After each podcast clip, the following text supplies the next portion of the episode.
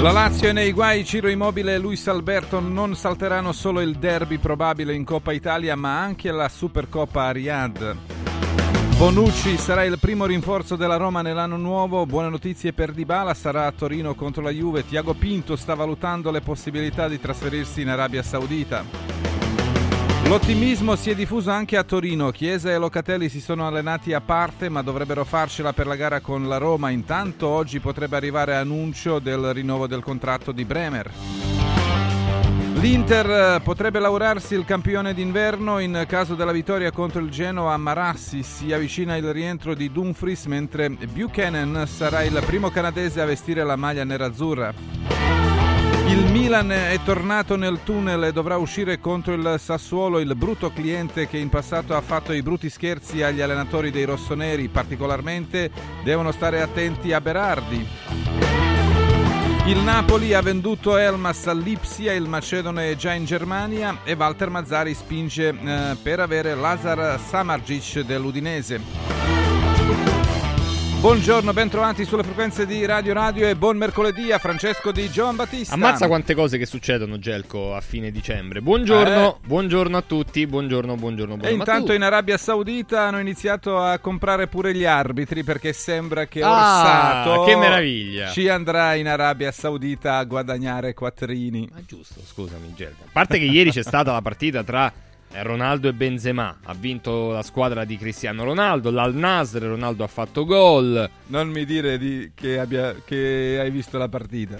No, no, ho visto gli highlights. Beh, tutta la partita, Gelco mi sembra. Però ho visto anche gli highlights dell'Alilal, che è la prima in classifica, che è la squadra di Milinkovic Savic, e pure di Neymar, che però se, si è fatto male. Eh, e, ha vinto Savic, 7 a 0. Sembra che sia il miglior giocatore del campionato. Ha fatto tre gol ieri, tutti di inserimento. Insomma, eh, Vi invito a vedere. Eh, che... Però intanto Hoylund, ragazzi, che abbiamo dimenticato, oh, finalmente eh sì, ha segnato sì, sì. con la maglia dello United e ha, uh, regalato la vittoria, la vittoria in rimonta, Villa, grande rimonta. Tra l'altro, ieri pure povero Cer- Nana, cer- povero. certi amici miei, eh, oh, vedi, ma ma, Mattenag, ammazza che schifo. Lode a una Emery, che è bravissimo, è uno dei migliori. Eh. Però, insomma, no, dico, non si parla mentre c'è la partita, perché può succedere di tutto. E infatti ha vinto Tenag e ha perso Emery. Pensa se quella rimonta lì l'avesse subita un allenatore tipo Tenag. O vedi questi sempre all'attacco, e, inve- e invece no. E invece no. Allora, andiamo a salutare i nostri amici che sono già collegati con noi. Nando Orsi, buongiorno. Ciao Nando. Ciao, buongiorno a voi. Buongiorno a Mario Mattioli. Buongiorno ragazzi, buongiorno a tutti. Ciao Mario. Tra l'altro ieri pure la Serie B c'era, eh? Sì, sì, eh beh, certo. Eh beh, Grande rimonta pure del Palermo, eh? insomma ieri... Dei, anche da, da, noi. Uh, Roberto Pruzzo, buongiorno. Bomber. Buongiorno. buongiorno. Io ho visto, ho visto zero, quindi... Ah, ma no, non si... ti chiederemo del caro, Boxing Day. Ci siamo noi apposta, caro Bomber. ecco, male, ti informeremo, ti informeremo. Allora ragazzi io partirei eh, dalle notizie che riguardano la Lazio perché sono abbastanza preoccupanti gli infortuni eh, di Luis Alberto e di Mobile. Eh, sono, sono eh, oramai c'è una certezza eh, abbastanza gravi diciamo sì, così molto più gravi rispetto a quello che si pensasse all'inizio. Però Gelco si era visto cioè quando è uscito Immobile, hai visto prima dicevano no, se gli veniva da, da, vomitare, poi effettivamente non era vero, ma se, se era proprio accasciato e si era visto. Luis Alberto aveva già una problematica muscolare e ha giocato sopra un problema. E quindi aggiungi problema su problema e fai un mese di stop. In un momento della stagione dove la Lazio si ha diverse cose in ballo, non solo il campionato, ma pure, come hai detto tu, Supercoppa, Supercoppa la, probabile, pro, probabile dico io, eh, quarto di finale con la Roma in Coppa Italia, quindi è un, è un momento delicato e eh, non ci voleva, evidentemente non ci voleva. Nando Orsi, allora ieri non avevamo eh, diciamo ancora le certezze per quanto riguarda Luis Alberto, anche se ipotizzavamo una Lazio senza i due pilastri. Eh... Adesso è ufficiale. Sì. Che dobbiamo fare?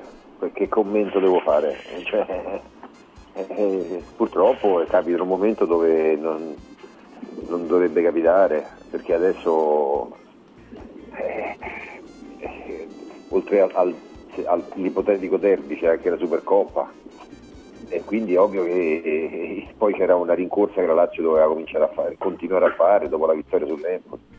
È ovvio che se giochi sempre c'è più difficoltà, quindi come si dice in gergo, piove sul bagnato, ma io secondo me è una, è una cosa, è una tempesta e quindi, e quindi dovranno fare di necessità virtù, stringere i denti e a Sarri sta a trovare soluzioni e i giocatori metterli in campo, e di più non si può dire. Mm. Eh, Bomber, certo, in questo momento qui, da, da, un, da un, punto di vista proprio delle, delle assenze, Sarri deve fare un po' la conta. Può essere, diciamo così, se, la, se si vuole guardare in positivo, un'occasione per quelli che hanno dimostrato ancora poco. Certo, al momento del mercato, no? degli acquisti che sono stati fatti, perché a detta del Presidente sono costati anche una bella cifra e quindi credo che sia veramente il momento di capire se questi nuovi che sono in difficoltà, si può dire in difficoltà, che non si sono inseriti, che, che hanno difficoltà per il campionato italiano e quant'altro, hanno l'opportunità di poter eh, dare una mano, dimostrare di essere all'altezza della situazione. Io credo che ho letto una statistica di infortuni che è pesantissima, ma non per la Lazio, ma per tutto il calcio, in Europa non solo e questo va, andrebbe detto a quei signori che, che, che curanti di questo e di quell'altro continuano a allungare partite, a fare competizioni a discapito di, della qualità e della salute, ma questo non interessa praticamente a nessuno. Eh, arriveremo, eh, arriveremo a, a, dover avere 40 giocatori. Mm eh, abili arruolati, perché altrimenti è difficile ipotizzare che si possa arrivare in fondo a, a questo tipo di stagioni con, con, con, con, tutto quello che ne consegue. Eh, quindi staremo a vedere la Lazio come l'altra squadra. Credo che il Milan abbia record, ha sentito addirittura 30 infortuni. Sì, 30 sì, sono tanti, sì. eh, tantissimi. La Roma credo che sia lì in scia. La Roma forse no, perché la Roma c'ha sempre i soliti 7-8 che che sono più diciamo che agli infortuni ma se li, passano, se li passano gli stessi non, non, non cambia sì, da Roma più o meno eh, però, però è continuo hai capito? Eh, ce n'è sempre 7-8 di altre magari no il Milan è una cosa clamorosa. Adesso tocca la Lazio poi toccherà ad altre squadre. Eh, sì, però quando ti capitano, perché la Lazio potrebbe per esempio giocare la partita contro il Frosinone e ha già eh, fatto capito, una buona parte eh. contro l'Empoli senza tre pilastri, perché Romagnoli eh, è assente oramai da, tempo. Sì. Potrebbe rientrare contro il Frosinone, ma non c'è la eh, certezza. Ma, ma, poi non sta, aggiungi, non sta al 100%. Eh, Luis Alberto eh, aggiunge Immobile certo, e la spina dorsale. Sì, ma lo certo. vedi che, che, che, la Roma o altre squadre stanno prendendo dei giocatori che stanno per, per quasi per smettere eh, ci sono dei vantaggi no? per, per, qualche giocatore che probabilmente nessuno se lo filerebbe, ma in una situazione di emergenza come questa eh, ci sta anche che, eh, che, che, vengono riciclati giocatori che obiettivamente sarebbe meglio che, che pensassero ad altro. Questo è il momento de, di questo calcio frenetico che, che costa caro a tutti, si può dire così. Ah sì, assolutamente si può dire così. Mario Mattioli. Bisogna essere resilienti, la famosa resilienza che non, non, piace a tanti. Senza PNRR. Esatto. Eh, ma è una terminologia eh, che a me non piace perché è stata riscoperta casualmente, è un, è, un, termine che esiste da, da, qualche secolo, per cui adesso c'è questa, questo innamorarsi di, eh, di, di, parole nuove, di vocaboli nuovi che fa tanto, fa tanto chic e fa tanto acculturato. Eh, ciò premesso, a parte la Lazio, i, i, giocatori di A eh, sarà un po' come togliere la maschera e vedere chi realmente sono questi giocatori. Eh, se come lo ricordava mi pare anche Nando, eh, se sono di, di, alto valore come sostiene, sostiene il presidente Lotito, oppure sono giocatori intermediari, diciamo così, che non hanno quella titolarità, quella capacità eh, di poter acquisire una titolarità quantomeno parziale nei momenti che servono.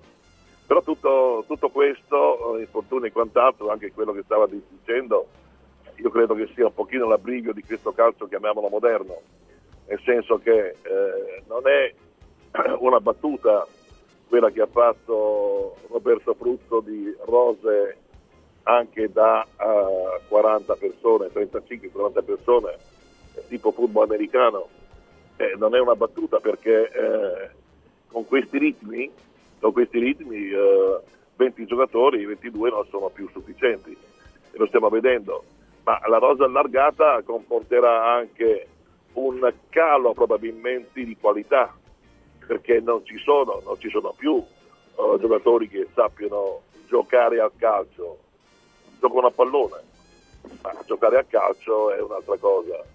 Eh, per cui un, uh, credo che ci stia avviando verso un, un decadimento della qualità in assoluto del, del gioco del calcio senza, senza freni è irreversibile perché non è che da domani tranciano i campionati, tolgono le competizioni e quant'altro, aumenteranno sempre di più e aumentano anche, dovranno aumentare necessariamente i giocatori a disposizione di ogni allenatore.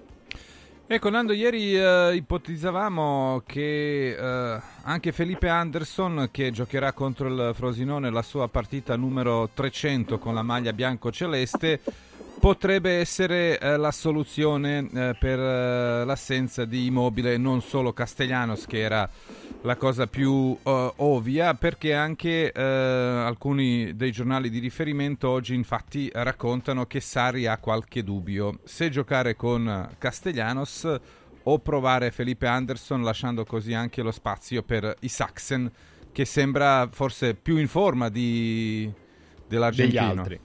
Ma pure di Felipe. Sì questo è il, logo, il logo Salomone questo. Sì, esatto. È quello che, quello che vorrebbe Salomone. Beh, può, può, essere un'idea, un'alternativa.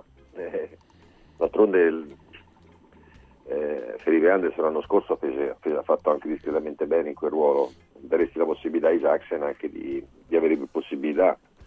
Certo così Castellanos comincia a pensare che forse che forse a Sari non piace molto. Io penso che domenica giochi sabato, quando è, non mi ricordo, gioca, giocherà a Castellanos, poi dopo si vede. E comunque penso io, poi dopo può darsi che mi sbaglio e gioca Felipe Anderson eh, centravanti e Isaac. D'altronde l'allenatore deve scegliere per il meglio della squadra. E non è che può vedere quanto è costato Castellanos, l'investimento e tutto. Se si ritiene che Felipe Anderson sia meglio di Castellanos contro una squadra come Frosinone, ben venga, se poi dopo il risultato è quello giusto. Quindi d'altronde quando si fanno degli acquisti e si spendono così tanti soldi si deve essere sicuri. Negli ultimi tre anni la Lazio tra Murici e Castellanos ha speso una marea di soldi prendendo due attaccanti che qualche dubbio mi lasciano.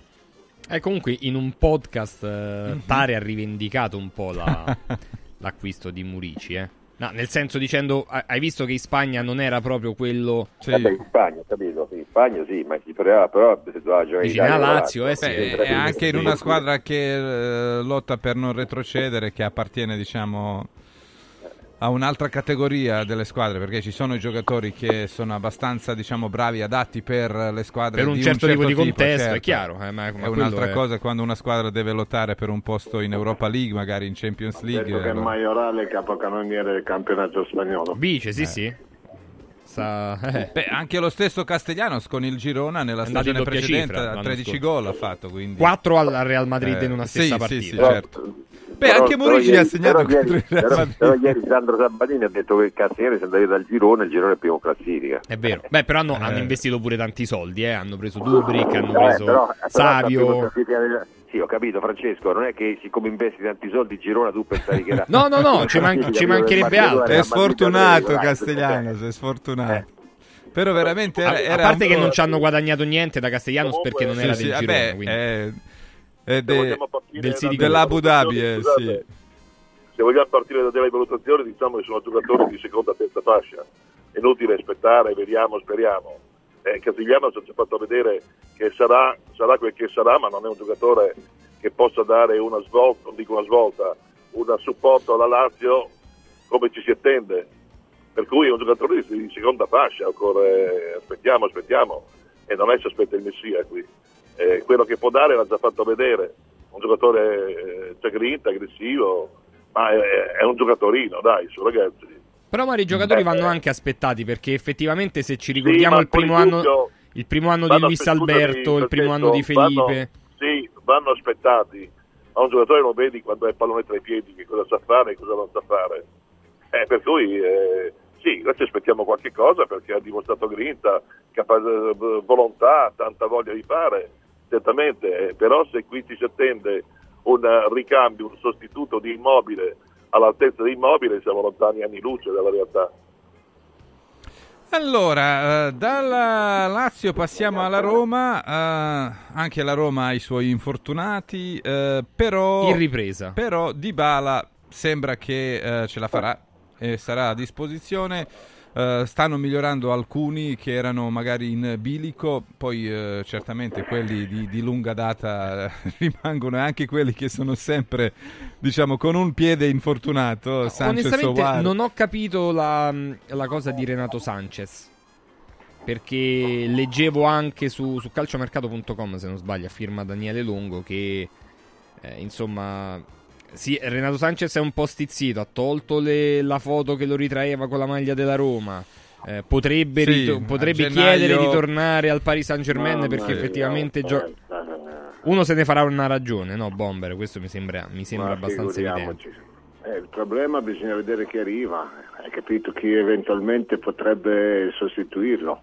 Lui è Awara, io sinceramente due giocatori così non te ne fai niente perché non sai mai quando quando puoi utilizzarli o, o, per quanti minuti o per quanti o per quanti secondi forse. o per quanti è eh. veramente complicato.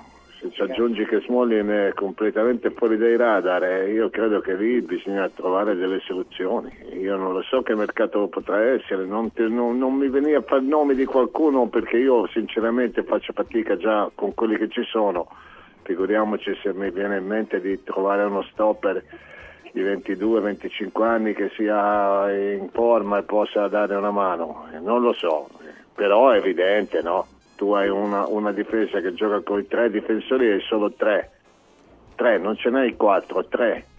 E come fai a pensare di arrivare in fondo a una stagione che speriamo si preannunci innumerevole di partite, significa che sei in competizione?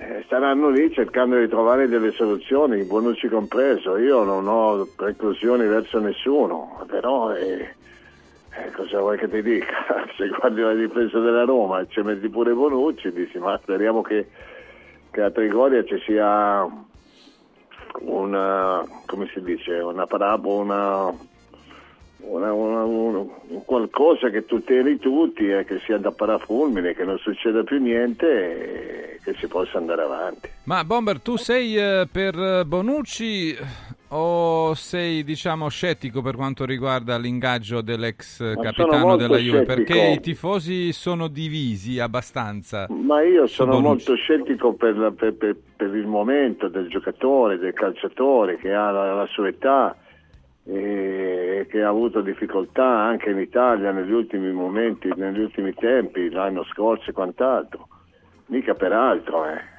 Se, se, se, fossi sicuro che arriva a 37 anni uno, un, un, difensore di provata esperienza che sta in forma e che non si fa male, eh, ma perché no? Ma che me ne frega a me dove ha giocato, con chi ha giocato, se è simpatico o antipatico. Il problema è che, che non vorrei che si aggiungesse problema a problema. Mm-hmm. Mario Mattioli, ti puoi immaginare Bonucci con la maglia della Roma?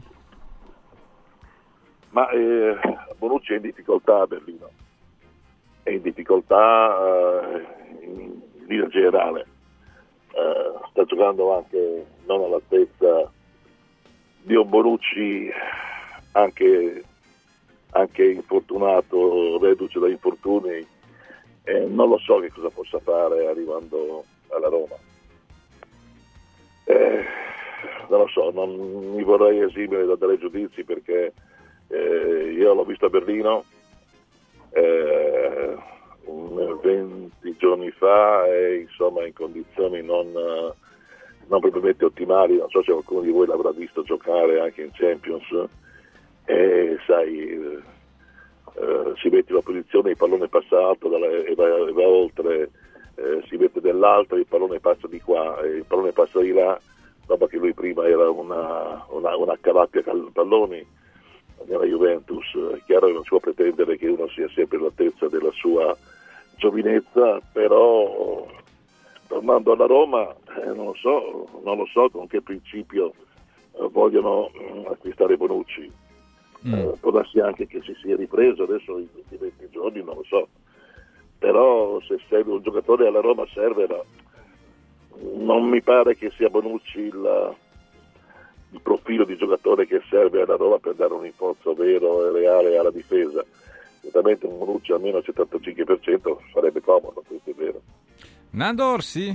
E poi c'è anche l'ambizione di Bonucci di, di provare a giocare il suo ultimo europeo e di lasciare la nazionale con un grande Ma noi torneo. siamo proprio sicuri che Spalletti abbia chiamato Bonucci dicendogli se torni in Italia e giochi forse ti porta all'europeo? Ma io guarda, no, non lo so, guarda, stiamo parlando di un giocatore di 37 anni che con tutto il rispetto per quello che ha fatto ci mancherebbe. E io cioè, Beh, fuore, vuole emulare eh, Chiellini perché Chiellini ha giocato a 37 eh sì, anni capito, l'europeo. Sì, ma almeno Chiellini vinto, se n'è andato sì. in America e ha fatto il suo in ha America, studiato, si è divertito, ha studiato. studiato. Cioè lì è un altro tipo di, di, di modo di interpretare le cose, no? Lì ha, è stata anche una vacanza, no una vacanza. No, no, però è andato dopo aver giocato all'europeo, perché lui è tre vabbè, anni comunque, più grande di, di Bonucci. Comunque io, non, io, con tutto il rispetto per Leonardo, che io ce l'ho avuto a San Milano con l'Inter, eh, quando, quindi lo conosco, però io, io, non lo prenderei, poi dopo la Roma se lo prende, eh, speriamo che facciano affare, io non, non lo so, devo dire la verità, come quando si parlava per la Lazio, così parlo per la Roma, mi sembra che questi, questi giocatori, cioè quando tu prendi uno come Bonucci, cioè, non sai proprio dove sbatte la testa, nel senso che può essere come ti pare, ma insomma, pre- cioè, io andrei su, su, un altro profilo, poi, poi dopo ripeto, l'usato sicuro, io non so se più usato o più sicuro, secondo me è molto usato e poco sicuro. Allora, Frank, ieri ci siamo lasciati eh, quando abbiamo parlato della Roma con la domanda: ma cosa farà Murigno dopo ehm, aver visto Bove eh, in grande rispolvero, in grande momento eh, contro il Napoli, ma anche Pellegrini che ti entra e segna? Sì. E tra i due. Eh. Uno può giocare, non possono giocare tutti e due, visto sai, che comunque re... Paredes e Cristante oh, siano. In realtà, mm-hmm. magari l'idea potrebbe essere quella di togli per una partita Paredes, rimetti okay. Cristante lì dietro e giochi con un Bove e un Pellegrini. Ah, vabbè, di fanta- non è troppo di fantasia, cioè comunque alla fine si può fare. Giocano e, interpretano quel tipo di, di predisposizioni in campo in maniera differente. Quindi Bove ti può permettere magari un'aggressione alta della palla perché è un giocatore che, che, che è instancabile, no? che corre molto. Pellegrini magari lo lascia un pochino più nella parte di conduzione, di rifinitura, quello che vogliamo, potrebbe essere, cioè non è proprio così impossibile, cioè uh-huh. se me la immagino non è proprio una cosa così astratta. Quindi non sono per forza uno eh, non esclude uno esclusivo, sì, uh-huh. esatto. Potrebbero essere anzi molto inclusivi tra di loro, però compatibili, cri- però forse più, più con Cristante che con Paredes, probabilmente. Sì, almeno Pruzzo. Sì, almeno hai un cambio altrimenti non, non, non sai come, come, far ruotare questi giocatori. Ce l'hai la fissa quattro... di questi cambi, eh, Bomber? No, non, eh, ho capito Francesco, ma se tu pe, poi pensi di, di, di, di, arrivare in fondo alla stagione eh, con, tre, con, zero cambi dietro e zero cambi in centrocampo eh, diventa veramente difficile pensare no, di poterlo fare è una ragione in più per cercare di trovare una soluzione. Io non lo so se ci sono reperibili centrocampisti che siano bene, che stiano, altrimenti sei, sei costretto, tra virgolette, a mettere in campo questi giocatori che hanno dato una buonissima risposta col Napoli, assolutamente, perché se prendi la partita di Bologna e sette, qualche giorno dopo quella col Napoli è un'altra storia. Lì eri passivo ti montavano sopra, ti, ti, ti arrivavano sempre primi a Bologna e viceversa con, con, Napoli con un assetto diverso, con calciatori differenti hai tenuto meglio, molto meglio, hai recuperato anche dei palloni, hai dato modo e maniera alla squadra di avere più copertura anche nel pacchetto ritratto che ha risposto bene. E quindi hai detto bene, potrebbe essere una, un'opzione anche per Torino dove sicuramente c'è da pedalare tanto, e quei ragazzi lì ce l'hanno questa caratteristica se tu metti insieme Paredes e Pellegrini sei destinato a soffrire, soprattutto con le squadre che, hanno, che sono di pari livello o addirittura ti sono superiori. Ecco, Poi magari vai, nella vai, partita con, con, con la, la, la, terza fascia, come dice Mario, in qualche partita all'Olimpico soprattutto, puoi anche rischiartela un po' di più, no? Sperando nella debolezza altrui però pronti via io sono dell'idea che avere un po' di muscoli a centrocampo può fare che bene. Oh, a proposito di fasce, Mario Mattioli, che differenza c'è? Se c'è differenza a livello proprio di, di fascia di, di, squadra di rosa tra la Roma e la Juventus in questo momento? La differenza vista adesso è discretamente in favore della Juventus, vista adesso. A inizio campionato forse no, eh, perché la Roma ne avete parlato adesso a lungo, eh, certo ha, ha, scoperto Bove eh, che specie delle ultime partite sta dando delle prestazioni a mio avviso ottime. Eh, la, l'eventualità di eh, mettere un pochino a riposare Paredes che contro il Napoli ogni volta che toccava pallone faceva cadere il ritmo della partita, il ritmo che invece i suoi compagni stavano imprimendo alla, alla squadra, alla partita, non sarebbe male, ma per quanto riguarda in questo momento il valore, o, perlomeno l'obiettiva valutazione della Rosa in questo momento, beh, a Juventus appare un tantino più vivace, non dico migliore, ma vivace quantomeno, perché sta ottenendo dei risultati che probabilmente nessuno si attendeva a inizio campionato, perlomeno io no. Eh, e da una, non so, una, spinta, una spinta morale eh, diversa a mio avviso, eh, a parte alcuni giocatori che sono sicuramente che stanno dimostrando di ottimo livello nel campionato italiano. Ma, eh, ma Mario, sei su autostrada? Eh, si sente un, si sente un po' un, un, casino, Mario. Cerchiamo di, di ripristinare un po' meglio no, no, il collegamento. Sì, in, ah. effetti, ah. in effetti sì, sì, sono... eh, adesso, eh beh, adesso Ad, ti adesso sentiamo sen- bene. Non so cosa meglio. hai fatto, però. Va meglio? Va meglio sì, adesso meglio. Sì, sì, sì, sì. Sono passati in un posto poco, un po' disagiato appunto visto telefonico. Ecco. E per cui dare delle valutazioni adesso sai, è molto difficile dopo tre mesi di campionato. Eh, questo, ripeto, se mi vuoi dare un, un paragone, io, io, dico Juventus, nonostante le buone prestazioni di molti giocatori della Roma. Eh, però oh, aspettiamo, perché poi il campionato ogni domenica eh, con, eh, con, le partite così avvicinate ti dà dei risponsi che sono diversi dalla, da tre giorni prima, cinque giorni prima, una settimana prima, per cui sai, è sempre molto azzardato. Adesso, con questo calcio, mi, mi riallaccio al discorso fatto, fatto poco prima. Eh, è un calcio che sta cambiando, è un calcio che anche una risposta una valutazione come hai chiesto tu è sempre azzardata in questo momento a dirla, che se tu poi eh, ti poggi sulle valutazioni date a inizio campionato o di quelle che, che girano nel, nel mercato, eh, non sono più a mio avviso delle valutazioni reali, perché il, il giocatore in questo momento è sottoposto anche a stress fisici e anche psicologici che vanno a influire sulla prestazione e per cui di conseguenza anche sulla valutazione. Discorso un pochino zigogolato, però occorre rendersi conto che il calcio non è più quello che era pochissimi anni fa, peraltro.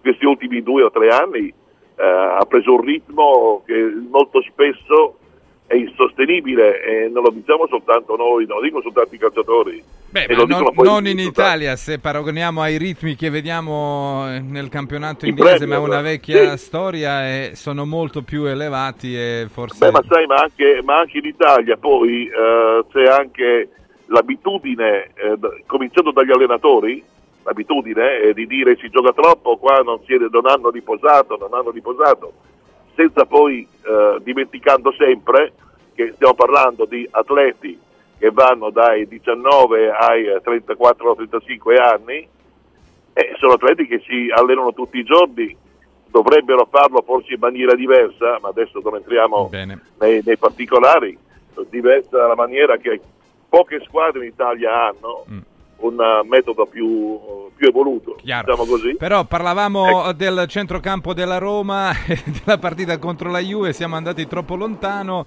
Uh, Nando Orsi, tornando alla partita, alle scelte di, di Murigno, uh, Bove, Pellegrini, uno o l'altro o uh, tutti e due insieme come propone Francesco con Cristante al centro? Ah, anch'io. Io penso che proponga la Lazio eh, proponga la Lazio Vesino, Guendusi e Coso, Vesino, Guendusi e Rovella o Cataldi. Pensa un po' alla Roma, a me piacciono i centrocampi vero muscolari, però in generale a questi livelli qua c'è anche un po' di qualità. Quindi quando hai Pellegrini e Bove hai qualità e quantità. Ma io, io penso proprio che si possano essere complementari. Metti un, un, uno davanti alla difesa come Cristante, dica, è vero, eh, non, cioè, secondo me ci sta. Cioè, bozzare proprio a, priori, secondo me no, invece, invece, diventa una squadra che ha qualità perché poi Pellegrini si inserisce, Bove si inserisce, uno a turno può rimanere, lì davanti Cristante fa la diga. Secondo me ci sta. Allora, la prossima, a proposito di qualità, di intensità, di, eh, di velocità sugli esterni, l'Inter sta cercando di, di correre ripari perché comunque l'infortunio di quadrato è grave, poi io non so se gli avrebbe rinnovato il contratto a quadrato, eh, che è in scadenza a giugno. Però eh, l'Inter si sta cercando di attrezzare per, eh, ehm, diciamo, fare quello che effettivamente eh, deve fare, cioè mettere in concorrenza ancora di più magari Dumfries facendo ritornare Darmian oppure permettendo a, a Buchanan di magari giocare anche provando a cambiare per quanto riguarda Simone Inzaghi. Vediamo. Comunque, eh, l'Inter deve affrontare le sue partite, deve affrontare pure la Supercoppa, insomma, quindi ci sono tanti impegni. Così come è importante quello del Milan, eh? attenzione perché col Sassuolo già è stato fatale Allegri, vi ricordate con Berardi, quella roba lì. eh, ci sono voci. Anche 5-2 recente. Aleggia, aleggia, aleggia.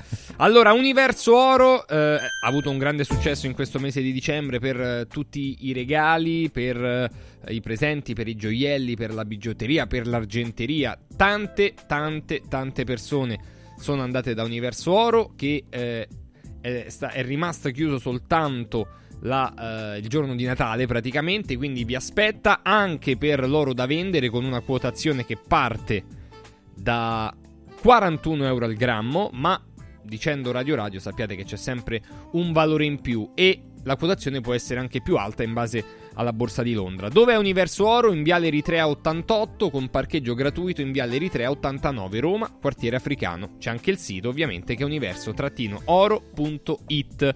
L'oro della Sabina invece è l'olio che trovate su radioradioshop.it, spremitura di novembre.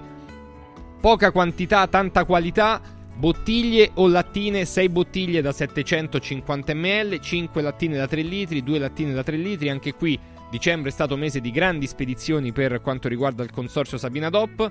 Io sono andato poco prima di Natale a fare anche dei, dei pensierini, dei pacchi, diciamo così, dove ho inserito dentro, oltre ai vari oli del consorzio Sabina Dop, anche tutte quelle che sono eh, le spalmabili che il consorzio produce, ovviamente con, tutte, eh, con tutti i suoi frutti. Quindi eh, radioradioshop.it per quanto riguarda l'olio della Sabina dell'ultima spremitura con la certificazione DOP mi raccomando.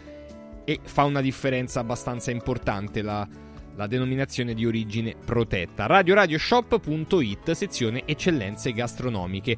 Eh, la Valori per quanto riguarda anche questo fine anno oltre ad augurare eh, buon anno a tutti gli ascoltatori di Radio Radio ricorda che è possibile entrare a livello proprio sia di azienda che eh, di persona fisica all'interno del mondo valori che mette in contatto professionisti e aziende, le aziende che cercano determinati profili e quei profili che possono essere messi all'interno del grande database di valori che somministra, ricerca e seleziona personale attraverso una consulenza vera e propria e anche i corsi di formazione. Quindi, se state cambiando lavoro o volete cercare lavoro, valori è una piattaforma che ci permette di essere all'interno di un mondo di collegamento tra aziende e lavoratori. Valorispa.it potete inserire direttamente il curriculum vitae all'interno della piattaforma o consegnarlo cartaceo in una delle filiali di Valori SPA, valorispa.it. E chiudo andando da Mauris.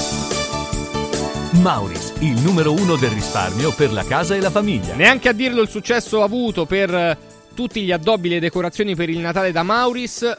E ora ovviamente ci sono altre promozioni su prodotti per la casa, cura della persona, manutenzione dell'auto, gli amici a quattro zampe, ancora la scuola e quant'altro. Quindi tutte le promozioni eh, in corso, i volantini e i Mauris più vicini a noi li troviamo sul sito mauris.it.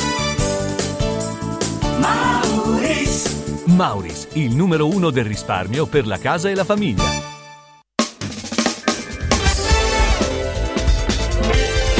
Radio Radio Mattino Sport News Caro Babbo Natale, quest'anno vorrei tanto rendere speciale il Natale. Oh oh oh! Merry Christmas! Da Occhiali in Cantiere, il Natale è già speciale con il 50% di sconto su tutti gli occhiali, da vista e da sole. Affrettati! La magia degli sconti di Natale è fino al 31 dicembre! Buone feste da Occhiali in Cantiere, Capena, Colleferro, Frosinone!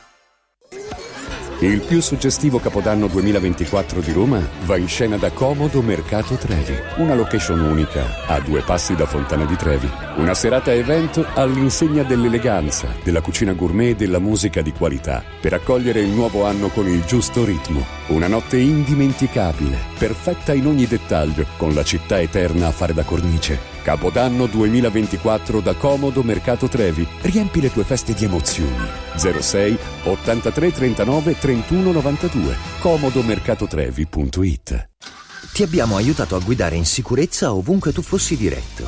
Ora ti porteremo in un futuro migliore. Carroom, l'unica concessionaria esclusiva Volvo a Roma. Carroom, al chilometro 33 e 7, carreggiata interna del GRA, uscita uffici finanziari.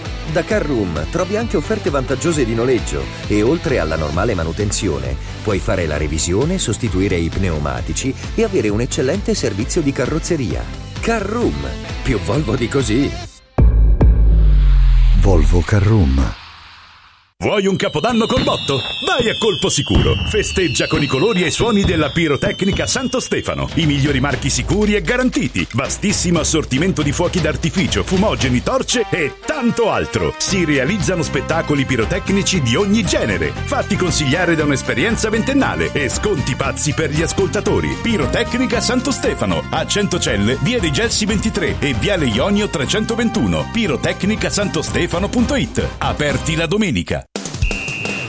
Con Eurobet.live scoprite i risultati in tempo reale, le statistiche sulle partite e sui marcatori. Restate sempre aggiornati per non perdervi nulla. Con Eurobet.live accendete la passione per il calcio.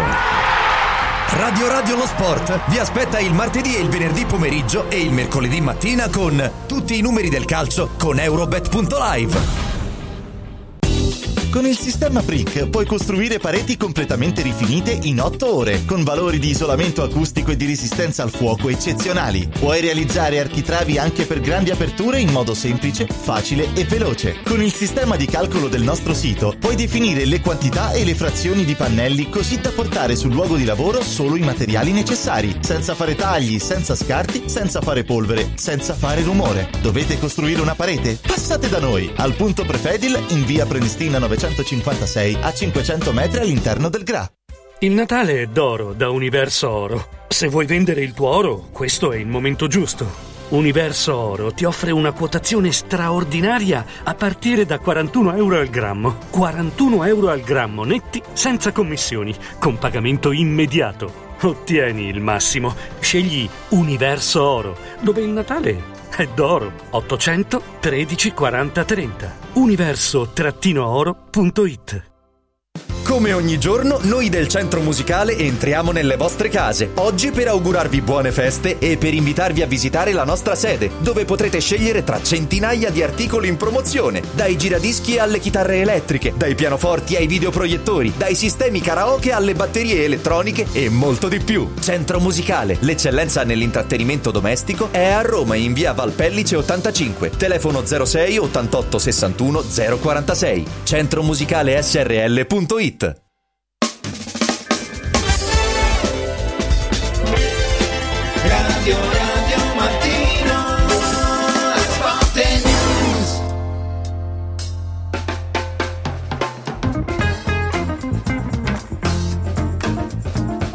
Torniamo in diretta, sono le 8.40, Nando Orsi, Mario Mattioli e Roberto Pruzzo sono con noi, abbiamo parlato molto della Roma, della Lazio, eh, ma la Roma gioca contro la Juventus e la Juve che è la squadra da, da battere, è l'unica che è rimasta a... eh, correre a mettere un po' in difficoltà l'Inter per quanto riguarda la corsa per lo scudetto Eh, per il e- momento sì, eh. eh sì, e sono arrivate ieri buone notizie perché Locatelli e eh, Chiesa hanno lavorato a parte, però filtra l'ottimismo per quanto riguarda la loro presenza. Sì, Chiesa che non c'era Frosinone, eh, Locatelli che invece c'era, ma si è fermato durante la partita. Infatti, eh, in- nella partita col Frosinone è dovuto entrare Nicolussi Caviglia per, insomma, per aiutare il, il centrocampo. Bomber, ma tu ti aspetti Vlaovic in campo o Vlaovic non in campo? Va in campo se, se sta bene come dovrebbe stare, credo che, che sia importante la presenza di un, di, un, di un uomo di quel livello. È altrettanto vero che è motivata nella maniera giusta. Mi sembra che lui ci tenga molto. Non mi dà l'idea di uno che non vede l'ora di cambiare squadra, hai capito? No, no, no, no. Ah, Questo è ha- poco ha, ma ha sicuro. festeggiato anche in maniera molto appassionata. Plateale, possiamo sì. dire plateale. Sì, sì, plateale, sì, sì. E mi sembra Eh, che ma lui è un po' co- come Inzaghi, eh. festeggia Non ogni so, gol. io- È giusto. Io ti, io ti ripeto, io faccio fatica a trovare una risposta al perché lui abbia così difficoltà a fare che 20 gol all'anno in una squadra forte come la Juve. Penso che sia in parte dovuto anche alla condizione fisica e, e quindi io credo che il giocatore se, se sta bene gioca, se no eh, ci sono alternative. La Juventus ha dimostrato, sta dimostrando di poter di avere una, una- un- una- un'opportunità di, di- di- di variare i giocatori, il risultato è più o meno sempre lo stesso. Eh, addirittura è due volte che, che- non due volte perché a Genova in realtà non, ha- non è riuscita poi a ribadire e quello è un po' il rischio, no? Che la Juventus non è una squadra che ti dà l'idea che possa fare 4-5 gol a partita. Però le ultime due gli sono andate bene. Non vedo, non vedo in futuro che, che tipo di. Sì, può darci pure, eh, che poi dopo non è che tutte le partite ti vengono come ti pare a te. Vai sotto, recuperi, poi fa un altro gol. Eh, però è una squadra affidabile, ha entusiasmo, ha voglia di fare, ha partecipazione da, da- da tutti, accettano i ruoli, perché ho visto anche calciatori che, che- che potrebbero avere no, magari un po' di risentimento verso l'allenatore, invece quando, quando vinci sono tutti allineati. Eh beh, direi proprio di sì. Nando, tu ti aspetti Vlaovic eh, dal primo minuto e se te lo aspetti con Ildiz o, o non con Ildiz dal primo minuto? Va, io non lo so, però adesso Ildiz è bravo, ma ha fatto un bel gol, però insomma diciamo che il portiere poteva far meglio. Eh, Ildiz è un giocatore che sì, serve, però, però quando deve entrare, cioè quando entra, adesso bisogna anche gestirlo un po'. Cioè la Juve deve arrivare tra i primi quattro sicuramente. Gli attaccanti migliori ce l'ha, quindi Milik Vlaovic.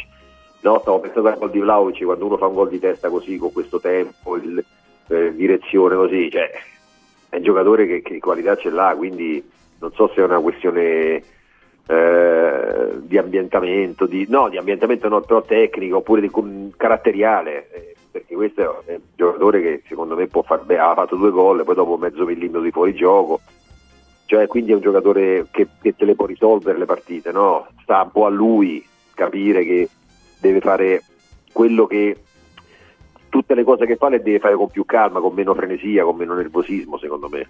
Quindi al di là di tutto la Juventus ha, ha 4-5 attaccanti che possono essere schierati e far bene sempre.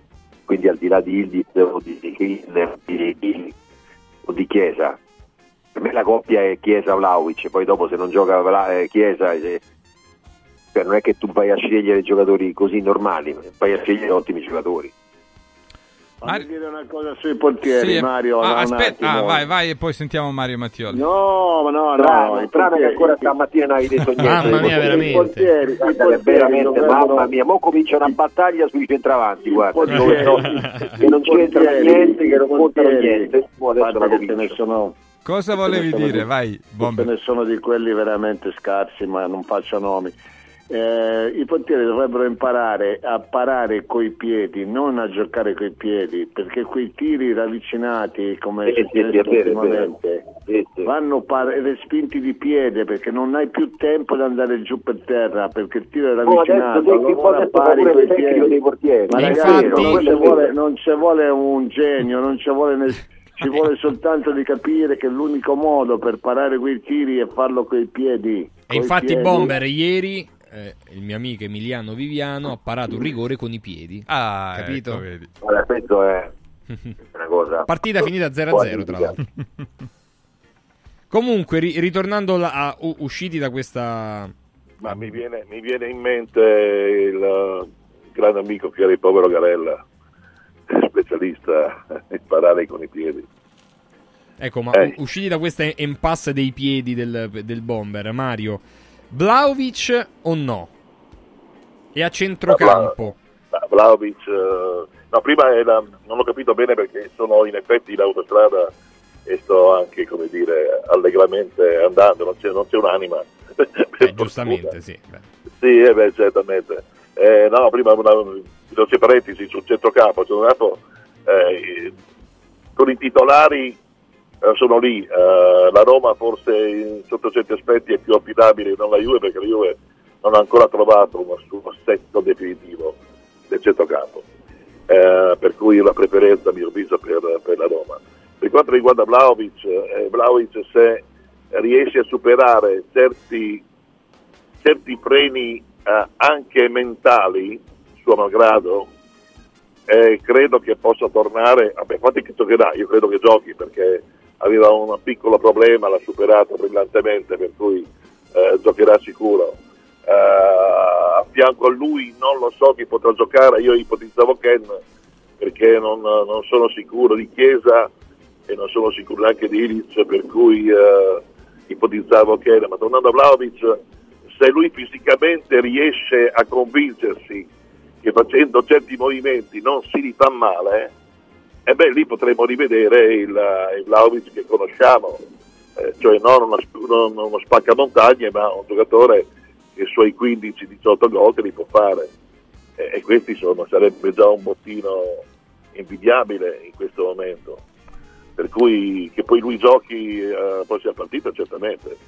Eh, io credo che, che, che Allegri non, non ne faccia a meno, soprattutto eh, dopo, ecco, lo avete già ricordato, eh, il gol di testa che ha fatto, beh, è un gol di un giocatore che comincia ad avere fiducia, che comincia ad avere pieno controllo della propria disponibilità, della propria facoltà fisica, perché lì è stato anche una, una- uno sforzo atletico, uno sforzo atletico, un'esibizione atletica importante per fare quel gol.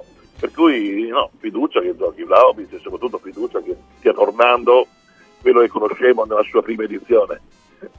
Eh, diciamo che eh, le notizie che arrivano da Torino parlano eh, addirittura di Vlahovic eh, titolare e poi c'è il dubbio eh, Chiesa se eh, ce la farà o meno in caso in cui ci sarà, sarà lui ad accompagnare Altrimenti? Vlahovic, altrimenti Yildiz. Lo vedi? Eh. Yildiz è l'alternativa a Chiesa, almeno così trapelano le notizie di da Ken non si parla per niente, di Ken. No, di Mm. Ken no. Mm. Però, eh, allora passiamo all'Inter, ragazzi, perché ieri con Stefano Agresti eh, abbiamo notato una coincidenza molto curiosa, eh, perché in questo campionato l'Inter eh, e la Juve hanno perso tutte e due contro il Sassuolo, hanno pareggiato tutte e due contro il Bologna e hanno pareggiato tra di loro. Eh, l'unica, differenza, l'unica differenza è la gara contro l'Atalanta perché la Juve ha pareggiato, l'Inter ha vinto. E tutto questo dico perché? Perché la Juve ha pareggiato con il Genoa e dopodomani l'Inter C'è arriva a Genoa Marassi. Inter, sì, è vero. Perché c'hai paura, Gerto, ecco E perché. allora, caro Nando, Sì, perché dice guarda che il Genoa restituisce. No, perché per in questo campionato il Genoa, ragazzi, contro le grandi ha perso immeritatamente, dobbiamo sottolineare, solo contro il Milan. Tutte le altre È vero, ha battuto la Roma in o ha casa. battuto o ha pareggiato. con la Juve, sì, sì. Eh, c'ha paura, Nando. eh.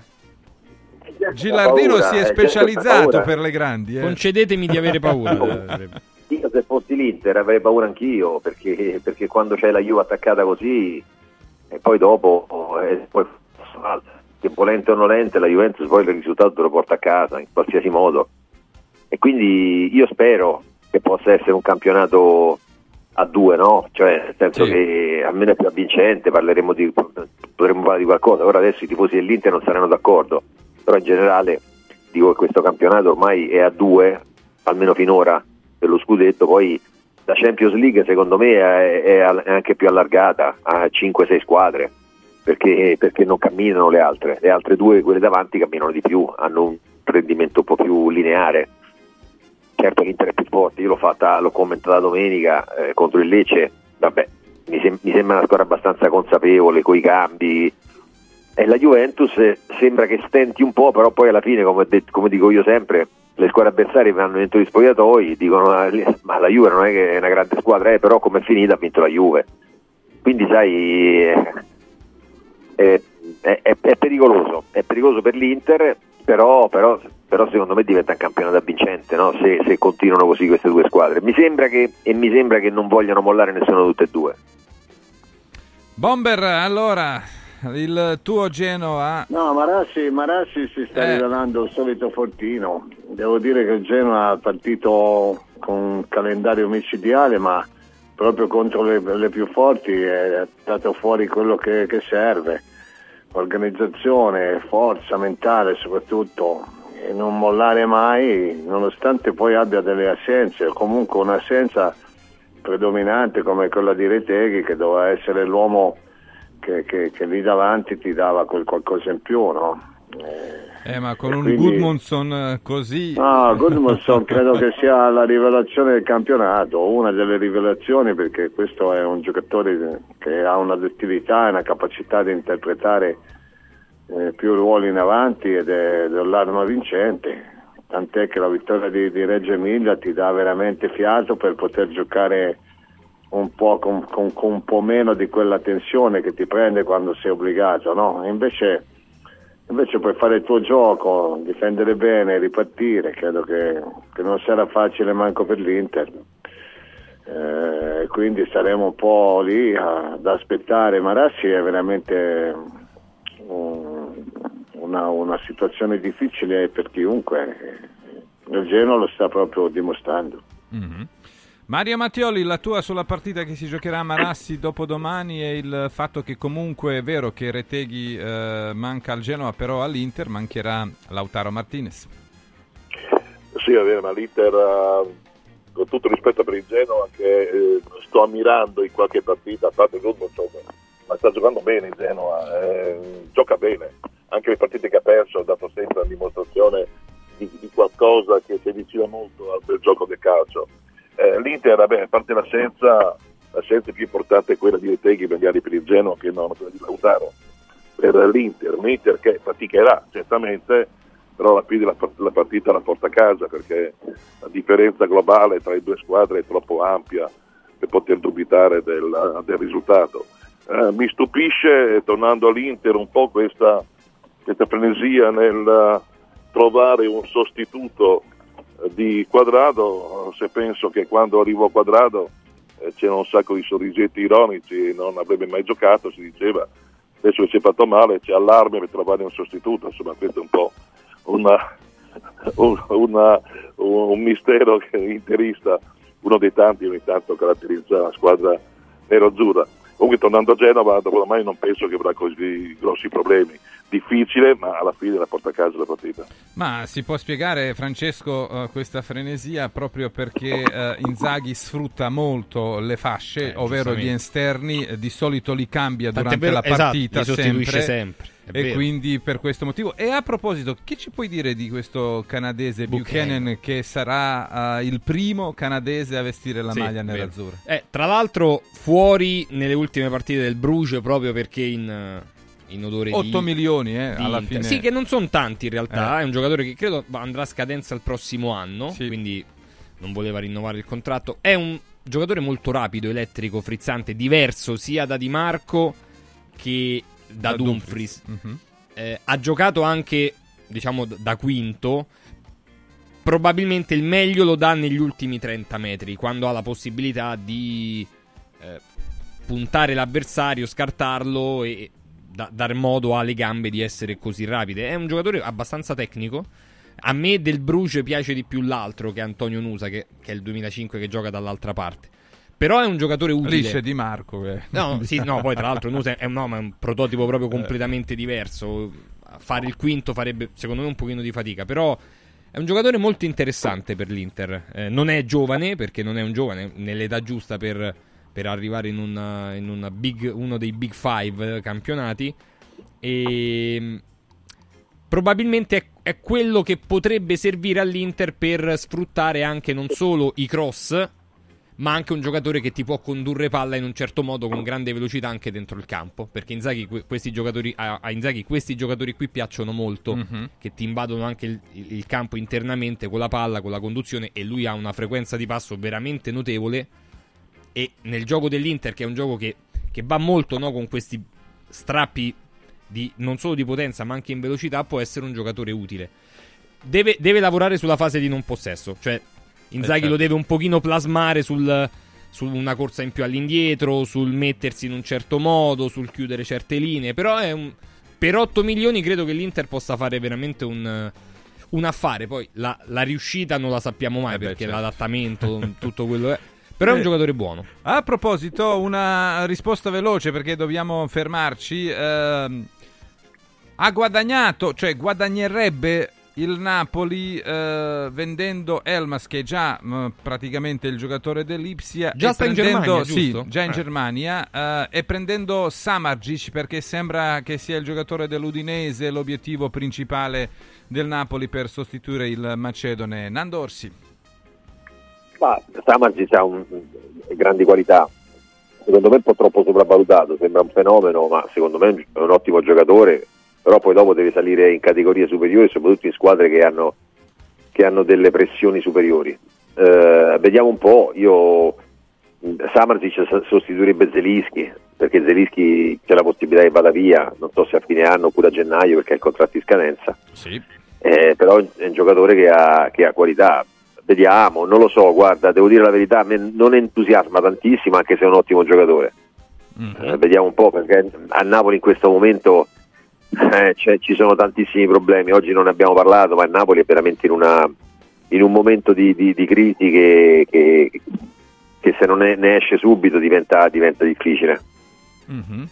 Allora, eh, sentiamo, Mattioli guadagna o perde il Napoli con eh, la vendita di Elmas e eventuale eh, ingaggio di eh, Samargic? Ma Elmas aveva dimostrato in questi ultimi tempi di essere comunque una- un supporto importante. E Samardzic da quando è, è- è andato a vuoto il suo trasferimento estivo eh, non sta dando all'Udinese lo stesso rendimento, non sta avendo lo stesso rendimento che aveva lo scorso anno, questo vorrei dirlo. È un Samardzic un pochino più confusionario, va a sprazzi, non, non si accende, come si dice in gergo, così frequentemente come eravamo abituati a vederlo. In questo momento oggettivamente eh, per quello che, viene, che veniva impiegato Elmas e come verrà impiegato a Singhiotto Samardzic, io avrei preferito tenermi Elmas al di là poi dei risvolti economici. Mm. Bomber? Ma io penso che prendano un ottimo giocatore, che magari sta attraversando un momento un po' delicato, ma ha delle potenzialità enormi. Ora, come dice Nando, non so se è il momento giusto, però arriverà il suo momento. Secondo me farebbero un ottimo affare. Perfetto, sono le 8.59 minuti, salutiamo Nando Orsi e Mario Mattioli, buona giornata Ciao, ragazzi, ragazzi. buona giornata. Grazie, grazie Mario, grazie Nando. Il bomber ovviamente rimane con noi. Allora, prima dei nostri delle 9, fatemi ricordare alcune cose importanti. Innanzitutto che sono aperti tutti i negozi di Arte, eh, i 5 di Roma e ovviamente quello a Lissone, quindi è aperta Roma eh, zona Aurelia, zona Boccea, zona Marconi, zona Monteverde, zona eh, Tuscolana e ovviamente è aperto anche a Lissone, Monza, Brianza. Ci sono delle belle promozioni anche in questo momento eh, per le cucine, per i complementi d'arredo, per i bagni, eh, per la zona notte, per i ragazzi, quindi in ogni negozio Arte trovate la competenza, trovate persone che si possono mettere lì, gli arredatori a eh, disegnare il vostro ambiente e in questo momento qui se dovete acquistare eh, delle sedie, eh, de- dei tavoli, ci sono delle opportunità fino al 50% di sconto con una promozione che è veramente lampo e che terminerà il 30 di dicembre. Quindi per i prossimi 3 giorni, 14 ore e 59 minuti, da Arte trovate tavoli e sedie molto belle, io farò un salto a dei prezzi veramente molto molto molto interessanti. Arte.it, mi raccomando, con l'H davanti. Arte.it. RadioRadioShop.it per il Lipo, per il SIRT, per gli integratori della SIRT Life che fanno due cose molto importanti. Il SIRT aiuta a riprodurre il numero, il quantitativo giusto di sirtuine che si produceva a 20 anni e quindi a dare al corpo dei benefici pazzeschi. Il lipo, che nasce da uno studio fatto sul SIRT che è durato diverso tempo, aiuta invece a combattere quei fattori che promuovono l'accumulo di grasso corporeo. Quindi eh, il SIRT e il lipo, anche adesso, ma mh, eh, soprattutto dopo le feste, vi aiutano non solo nel cosiddetto dimagrimento, ma anche a, a sentire proprio dei miglioramenti sul, sul proprio stato d'essere veramente importanti. Li trovate da soli, quindi confezione singola di lipo o singola di SIRT, o 3-3 oppure nella combinata che porta ovviamente un risparmio maggiore. Ve li spediamo noi a casa. radioradioshop.it oppure il nostro sms WhatsApp 348 59 50 222. Ripeto 348 59 50 222 scrivendo Lipo o Sirt e ovviamente vi ricontattiamo. Prima dei nostri delle 9 direi che è giusto con eh, Radio Radio andare al cinema.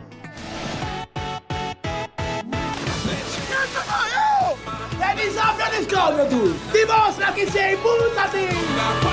Pio e Amedeo tornano al cinema. Abbiamo un ristorante. Ci sto. Io pensavo che aprivamo un'attività nel senso di avviarla. Ma quello dicevi tu. Come può uno scoglio? È urto, ma! Dal 28 dicembre al cinema.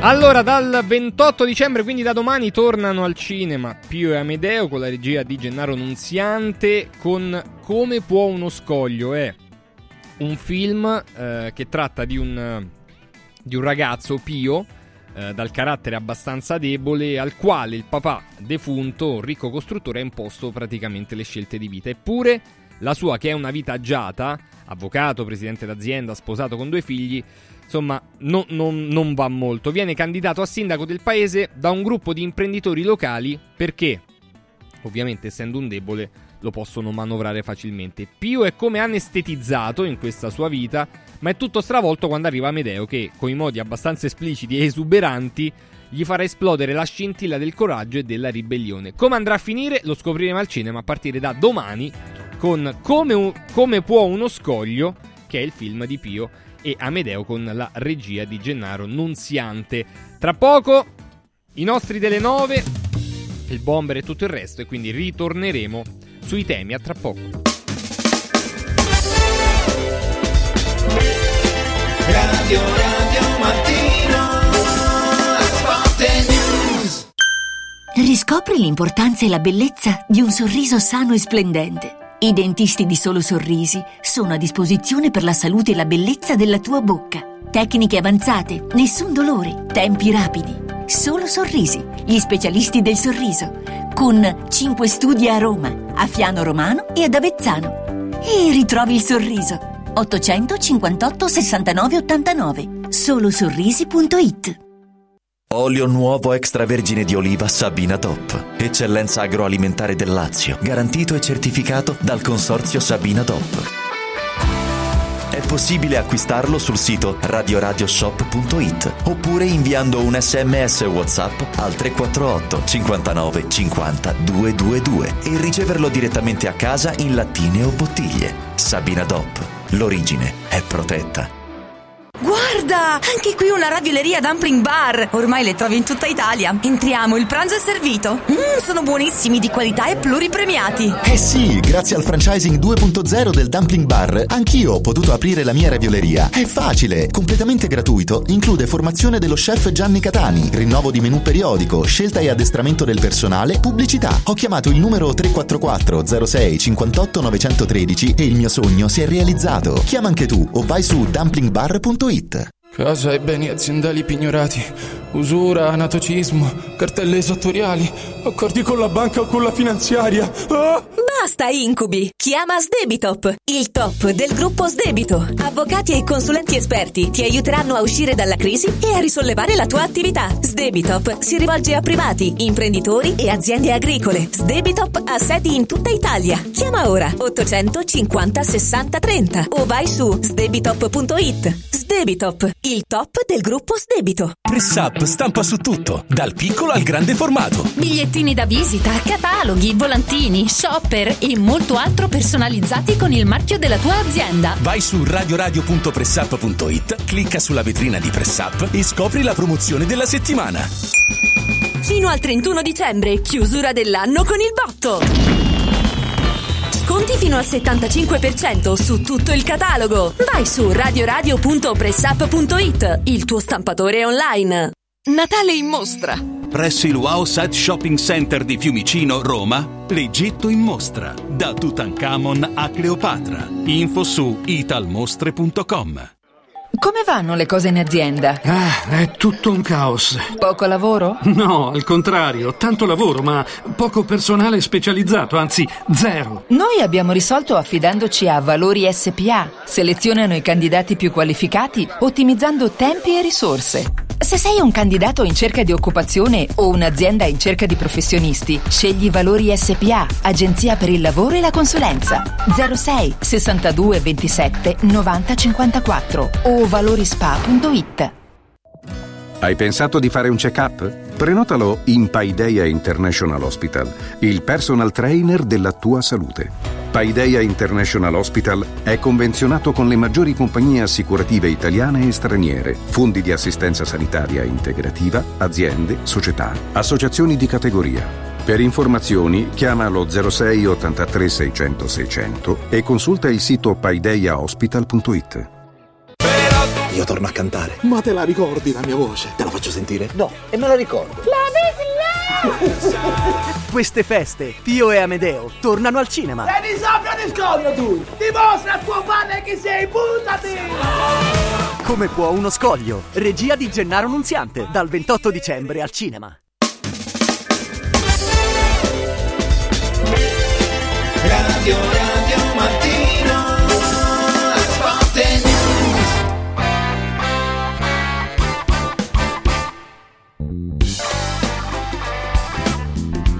Allora, torniamo in diretta, sono le 9 e 8 minuti e salutiamo Stefano Agresti. Buongiorno Stefano. Ciao Stefano. Ciao, buongiorno, ciao, ciao, buongiorno a tutti, buongiorno. Buongiorno a Tony Damascelli. Ciao Tony. Ciao Tony. Buongiorno. Buongiorno. Allora, tra bomber poco sì, arriva. eh, arrivano pure gli altri. Allora, fra due giorni Francesco inizia ah, la Il diciottesima mercato. giornata, il, no, no, no, il mercato, ma penultima giornata del girone d'andata. Intanto salutiamo anche Gianni Visnadi. Ciao, Ciao, Gianni, Gianni. buongiorno. Buongiorno. E eh, saranno le ultime partite del 2023 l'Inter potrebbe laurearsi con una giornata di anticipo campione d'inverno. Non è che valga molto, però di No. solito eh, Quante volte è successo che la, la squadra campione d'inverno poi non abbia Eh beh, all'Inter eh, spesso è accaduto 17 Mancini volte, pure, 17 volte è stata campione d'inverno e alla fine ha vinto solo 10 volte lo scudetto, quindi 7 volte non è Oh. andata proprio bene Ah, all'Inter. eh, però altre volte invece non era campione Sì, d'inverno sì, e poi ha sì, rimontato. è vero, è Eh. vero, anche questo. Però ogni campionato è una storia, diciamo, A sé. particolare. Eh, Roberto Pruzzo, ci sei? Bomber. Eccomi. Ah, Eccomi, abbiamo anche Furio Focolari. Ciao Furio, Ciao, Furio. Buongiorno. Buongiorno ragazzi, buongiorno, come state? Avete mangiato troppo questi giorni? Ma, ma, ma. Beh, Ci siamo difesi. Io almeno mi sono Eh. difeso. Io ho aumentato, diciamo, i minuti sulla ciclette. Eh, Sono arrivato adesso a 75 proprio per... Ammazza, fai quasi fai un'ora e Sì. un quarto. Ammazza. Mi alleno bene. Senso allora, ragazzi, si allenano bene anche le squadre eh, che eh, si affronteranno l'ultima volta nel 2023. Ripartiamo dal big match che chiuderà proprio la, la 2020, cioè l'anno 2023, ovvero Juventus-Roma. Che è l'ultima partita di, di questo. Ah, Orio, in realtà c'è pure Atalanta e Milan per la Roma. È Bomber. È una differenza No, che, che- che- che noti tu tra Roma e Juventus in questo momento, tale da, da farti dire che c'è una favorita più dell'altra? Ma se dovessi prendere l'ultima partita, credo che la Roma abbia dato un bel segnale, perché comunque battere il Napoli non è una cosa semplicissima, anche se la squadra di Mazzari non sta attraversando il suo, il suo momento migliore, quindi credo che, che la squadra di Mourinho sia rinfrancata perché la partita di Bologna era stata veramente troppo negativa sotto tutti gli aspetti e quindi è ipotizzabile che, che, che, che Mourinho e i suoi siano in grado di contenere, di, di- di- di giocare una partita alla pari più o meno. E poi gli episodi spesso fanno la differenza in questi momenti. Essere capaci anche di spostare dalla parte tua l'episodio che ti può cambiare la partita. E se, se- se per caso ci fosse Dybala e Lukaku hai più possibilità, no? Eh, rispetto a quando non ci sono, a quando magari ce n'è uno solo di questi. Ma più in generale credo che, che la partita con Napoli qualche buono spunto l'abbia dato, soprattutto in mezzo al campo, a, a avere una solidità, una compattezza, un, atteggiamento che in altre occasioni non abbiamo visto e che ha garantito contro una squadra forte come, come proprio il Napoli a centrocampo un certo equilibrio.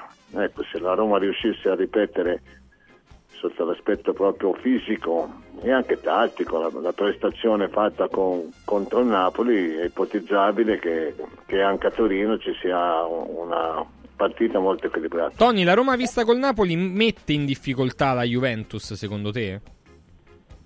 Beh, la Roma vista col Napoli a me non è piaciuta, ma può mettere benissimo in difficoltà la Juventus. Eh, la squadra, cioè la lettura di molti è stata figlia del risultato e non delle circostanze vere di gioco. Non mi è piaciuta affatto, ma ribadisco, poi i tre punti sono la cosa più importante, così come per la Juventus. eh che non gioca il calcio che, che amiamo, però poi fa i punti. Quindi un equilibrio in mezzo, non in mezzo al campo, è un equilibrio di mediocrità rispetto alla storia di queste due squadre. Mhm. Gianni Visnadi? La Roma vista contro il Napoli può essere fastidiosa a Torino per la Juve? Sì, premesso che per me la mezz'ora, la prima mezz'ora della Roma è stata forse la miglior mezz'ora della Roma di questo campionato, credo che ci si, aspe- ci si debba aspettare una delle partite più, più dal livello estetico più brutte di- del campionato tra due allenatori che aspetteranno la mossa dell'altro, la mossa dell'altro non arriverà e quindi dobbiamo appunto prepararci a una serata di, di attesa. Battaglia serata di attesa tattica. Che, che confinerà con la noia, sì, senz'altro, senz'altro. Però sullo sfondo c'è questa bellissima storia di Bonucci, prossimo giocatore della Roma, che secondo me va oltre il significato di questa, di questa partita. Ma viene dopo, ma viene dopo. Sì, infatti ci- ci Capisco, andiamo, eh. capisco, capisco le esigenze, però, però pensare pensare che si giochi Bo- eh, Roma, Juventus Roma e che Bonucci stia per passare eh, alla Roma a qualche cosa. Beh, all'Olimpico potrebbe capitare, eh. quando Se- torneranno nel sì, certo. girone di ritorno. Allora, Stefano Agresti, la tua a proposito di quello che succederà a Torino e la Roma che ha vinto bene contro il Napoli, mentre la Juventus, dicevamo ieri, continua a vincere con un gol di scarto. Tanto è vero che le ultime sette vittorie in campionato sono tutte con il risultato sempre lo stesso, o è 1-0 o, O 2-1. Anche vincere con un gol di scarto, mi sembra che non ci sia niente di... Beh, muso corto, Perché- famoso, Sì. diciamo alla fine. Non è illegale, è legale, è legale. non si può fare, credo, per cui insomma... eh, No, no, ma io praticamente eh, la Juventus invece a me a Frosinone, secondo me a Frosinone ha vinto una bella partita, una partita importante, eh, è difficile perché il Frosinone è una squadra forte e quindi il risultato di Frosinone secondo me per la Juventus è molto positivo, ovviamente, ma anche la partita è stata una buona partita eh, da parte della Juve, a mio avviso. Eh, così come è stata a mio avviso una partita non buona ma ottima quella della Roma con il Napoli. A me sembra che la Roma abbia giocato, abbia giocato una buonissima partita, eh, nella prima mezz'ora, come diceva Gianni, eh, ha costruito anche due occasioni importanti e, e poi, e poi dopo nel secondo tempo magari avrà sfruttato anche l'espulsione di Politano, però diciamo che ha, ha- ha vinto con merito, ha battuto con merito il Napoli a- al quale è riuscita a non, a non far creare nemmeno un'occasione da gol. Cioè non- il, Na- il Napoli eh, non solo non ha praticamente tirato in porta, ma n- non ha mai dato la sensazione di poter essere pericoloso. Quindi io credo che questo vada a merito della Roma. Non era scontato che andasse così, francamente sono stato anche un po' sorpreso di come la Roma sia riuscita a spegnere qualsiasi velleità del Napoli e credo che abbia giocato una buonissima partita. A Torino sarà una partita molto dura eh, perché entrambe le squadre sono, hanno un tipo di calcio eh, che regala, che pensa molto all'essenziale, però questo non vuol dire che debba essere una brutta partita. Furio? Ma è una partita, è una partita, non è, non è una, come dire, non è scontato niente, è una partita che si giocherà, la Roma col Napoli ha dato segni di risveglio per la prima mezz'ora, come diceva Gianni, sono completamente d'accordo, poi, poi no, ma per la prima mezz'ora ha giocato bene, ha dimostrato che quel- quella partita ha meritato più del Napoli, al di là poi degli episodi che hanno determinato, perché quando si gioca 11 contro 10 la Roma stessa lo sa, era successo a lei al contrario contro la Fiorentina, no?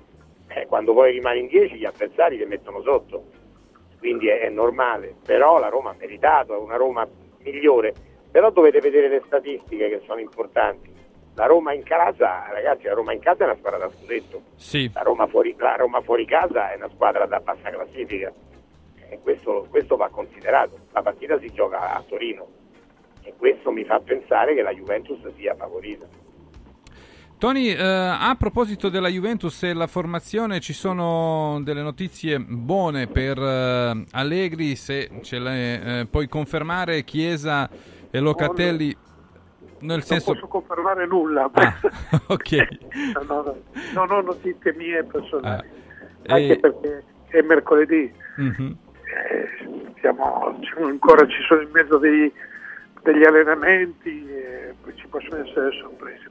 Dimmi. Eh, nel senso che comunque ieri, ieri è trapelato questo ottimismo, eh, si sono allenati a parte, è vero, Chiesa e Locatelli, però filtra l'ottimismo che tutti e due possono esserci eh, contro eh, la Roma. E poi c'è un dato anche un po' eh, fortunato per la Juventus, Cambiaso è stato eh, sospeso per la somma dei cartellini gialli, però rientra VA e quindi avrà l'occasione di farsi valere e magari di mettere in difficoltà eh, Allegri con le scelte future sulla fascia destra.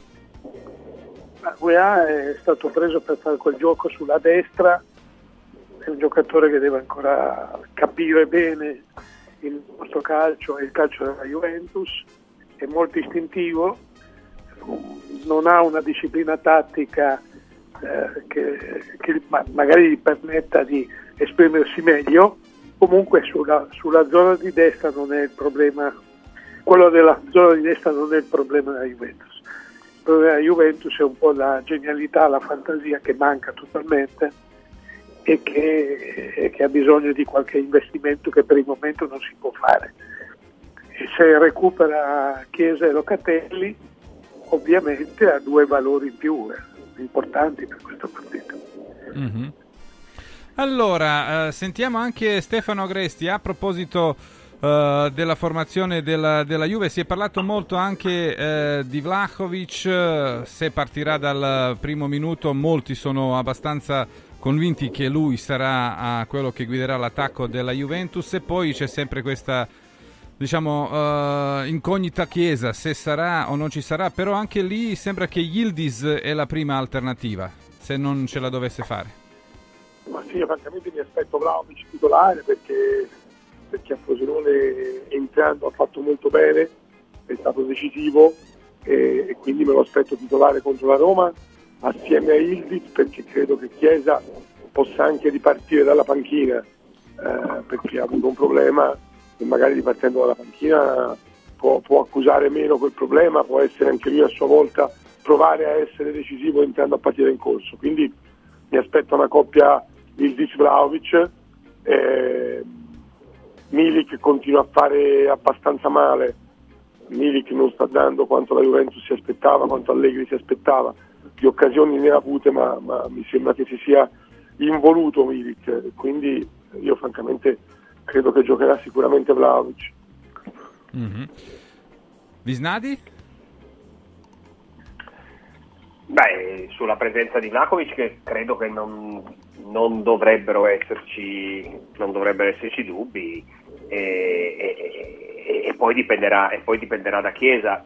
Magari non lo rischia e quindi può rifare eh, Vlakovic eh, con il ragazzo turco che è interessante, eh, meriterebbe di essere visto con, eh, con, un po' di continuità, magari una squadra dove non c'è, ma anche nella Juventus, però in una squadra dove potrebbe giocare con, con continuità probabilmente si sarebbe già imposto perché mi sembra che abbia un, abbia un enorme talento. Mm-hmm. Furio? Yildiz Vlahovic, secondo te dovrebbe essere la scelta? Sì, certo, certo. Io ti dico quello che ho sempre detto qui a Radio Radio. Io penso che Vlahovic con le stampelle è migliore di, di, di Milik eh, nelle migliori condizioni. Il Milik di quest'anno è un giocatore quasi inutile, quindi io scelgo sempre Vlahovic, ci mancherebbe altro. E sto ragazzo, ha ragione Gianni, va visto, è un ragazzo interessante, molto interessante, Chiesa però può essere molto utile eh, in corso di partita, perché ah, hai detto tu stesso che oggi si allena, ieri si è allenato a parte, quindi non penso che Allegri lo rischierà subito, però può essere importante in corso di partita, quindi io penso Vlagovic Ildiz all'inizio. Pruzzo? Stavo pensando a Dybala e Chiesa che possono entrare a partita in corso. Certo i ragazzi giovani ti danno quello sprint, quell'entusiasmo e quella, e quella eh, capacità di, di, di, di sparigliare, no? Io non lo conoscevo, è entrato, l'ha dribblati tutti. Parte che il portiere lì, vecchi tempi, parava di piede, adesso i portieri al posto di parare di piedi vogliono giocare coi piedi e questo è, una, è un controsenso assoluto. Ma c'entra poco con la partita che sarà molto, molto sul pelo, molto sul filo, perché sono due squadre che, che, che possono risolvertela, non dico in qualsiasi momento, ma, ma, dimostrano di avere in campo delle qualità, delle capacità che, che gli permettono anche nelle situazioni più difficili di, di trovare una soluzione. Oh, tra poco andremo anche su, sulle altre, andremo su, sulla Lazio, sull'Inter eh, l'Inter che dovrebbe prendere un esterno. Certo, poi c'è sempre la questione legata alla proprietà e ai conti dell'Inter che non è proprio edificante. E poi ne parleremo perché abbiamo per fortuna un estensore di articolo su, sull'argomento, eh, che è Tony Damascelli. Eh, però prima, cosa ci ha raccontato la giornata scorsa di campionato? Eh, statistiche, curiosità con gli amici di Eurobet.live. Radio Radio presenta tutti i numeri del calcio con Eurobet.live. Allora, caro Flavio Grasselli, intanto buongiorno, ben trovato, Buongiorno. buone feste, anche se so Buongiorno, per, Francesco. per tutti i lavoro. eh. Ciao Flavio, un grande, un grande abbraccio. Senti, ehm, questa è diciamo l'ultima del- del- della vecchia eh, giornata, perché poi eh, ci sarà quella della nuova giornata, è molto importante, l'ultima del 2023, però c'è stato un big match, prima abbiamo eh, parlato molto eh, della Roma in vista della Juve, ma la Roma vista col Napoli e nello specifico Roma-Napoli, che cosa Andiamolo- ha raccontato? Ripartiamo dall'intanto, ascoltavo prima, eh, confermo, diceva Furio se non sbaglio, la Roma in casa e la Roma in trasferta. Ora lo vediamo con i numeri di Roma-Napoli quanto va bene la Roma in casa e quanto va molto meno bene fuori casa. Eh, su Juve-Roma, poi ne parlerete venerdì, eh, la Juventus non ha mai preso più di un gol in casa in questo campionato, 8 partite, 4 gol presi. La Roma non va bene in trasferta, 11 partite giocate considerando tutte le competizioni, 3 vittorie, 3 pareggi, 5 sconfitte, ultime 14 a Torino in questo scontro diretto, 12 vittorie Juve, un pareggio e una eh, vittoria della Roma. Contro il Napoli, Mourinho ha battuto il Napoli al quinto tentativo ed è riuscito così a evitare un tabù che aveva perseguitato niente poco di meno che Nils Lidolm che per 5 volte consecutive non riuscì a battere i partenopei. Numeri importanti della Roma sul finale di gara perché eh, i giallorossi hanno segnato 26 gol dopo il minuto 75, dal 76 in poi, compresi 9 degli ultimi 11 ed è la squadra che ha segnato più gol negli ultimi 15 minuti di gioco in questa Serie A.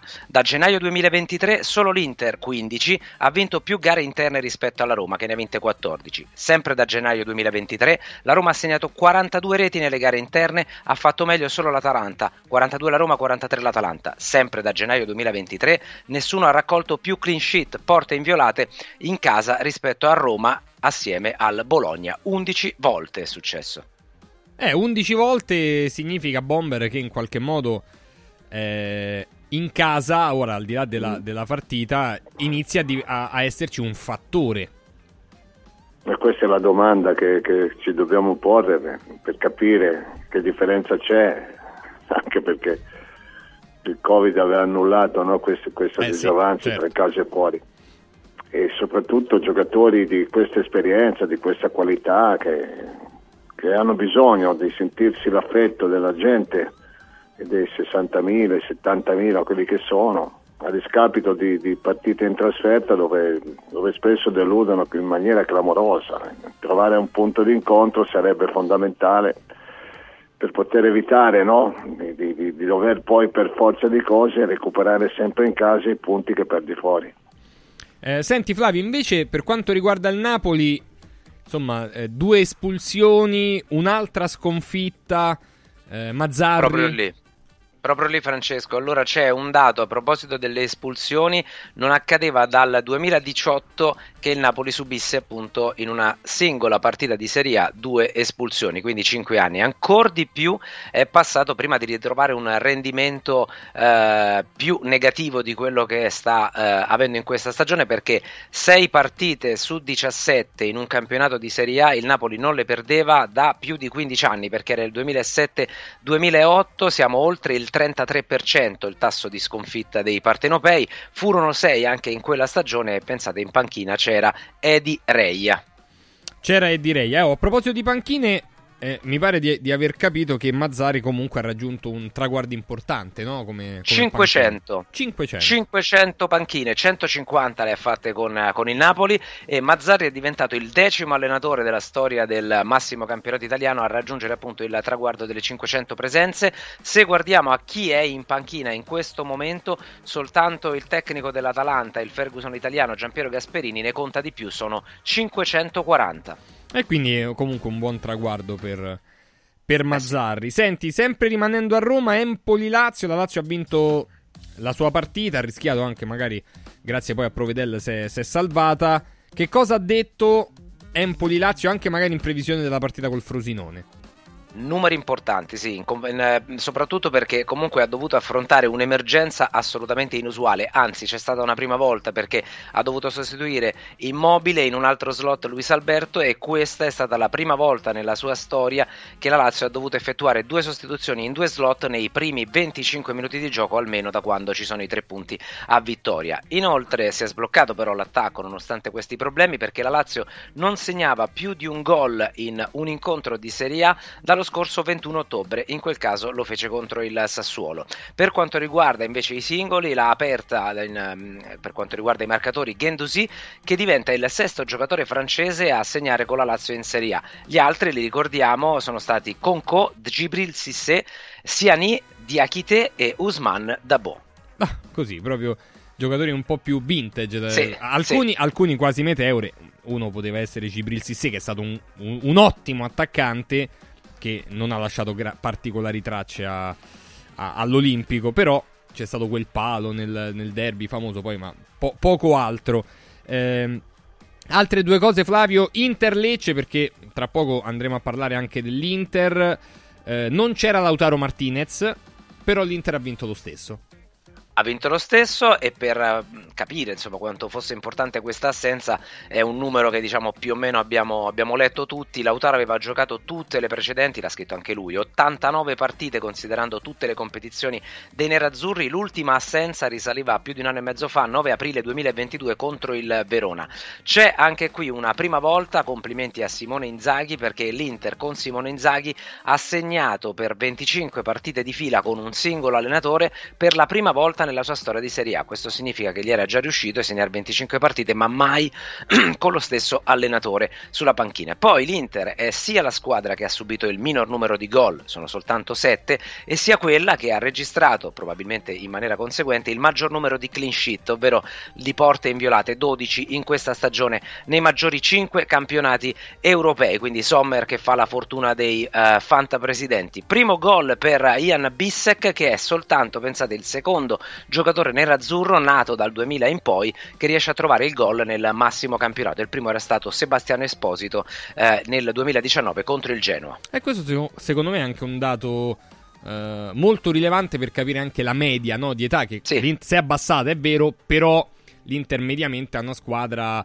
non adulta, però diciamo esperta. Ecco, un semi-instant team, sì. al, contrario, al contrario, in questo caso la Juventus ha, ha fatto gol, due gol col Frosinone con due giocatori nati dal 2000 in poi. Perché eh sia Vlaovic sì, che Ildiz.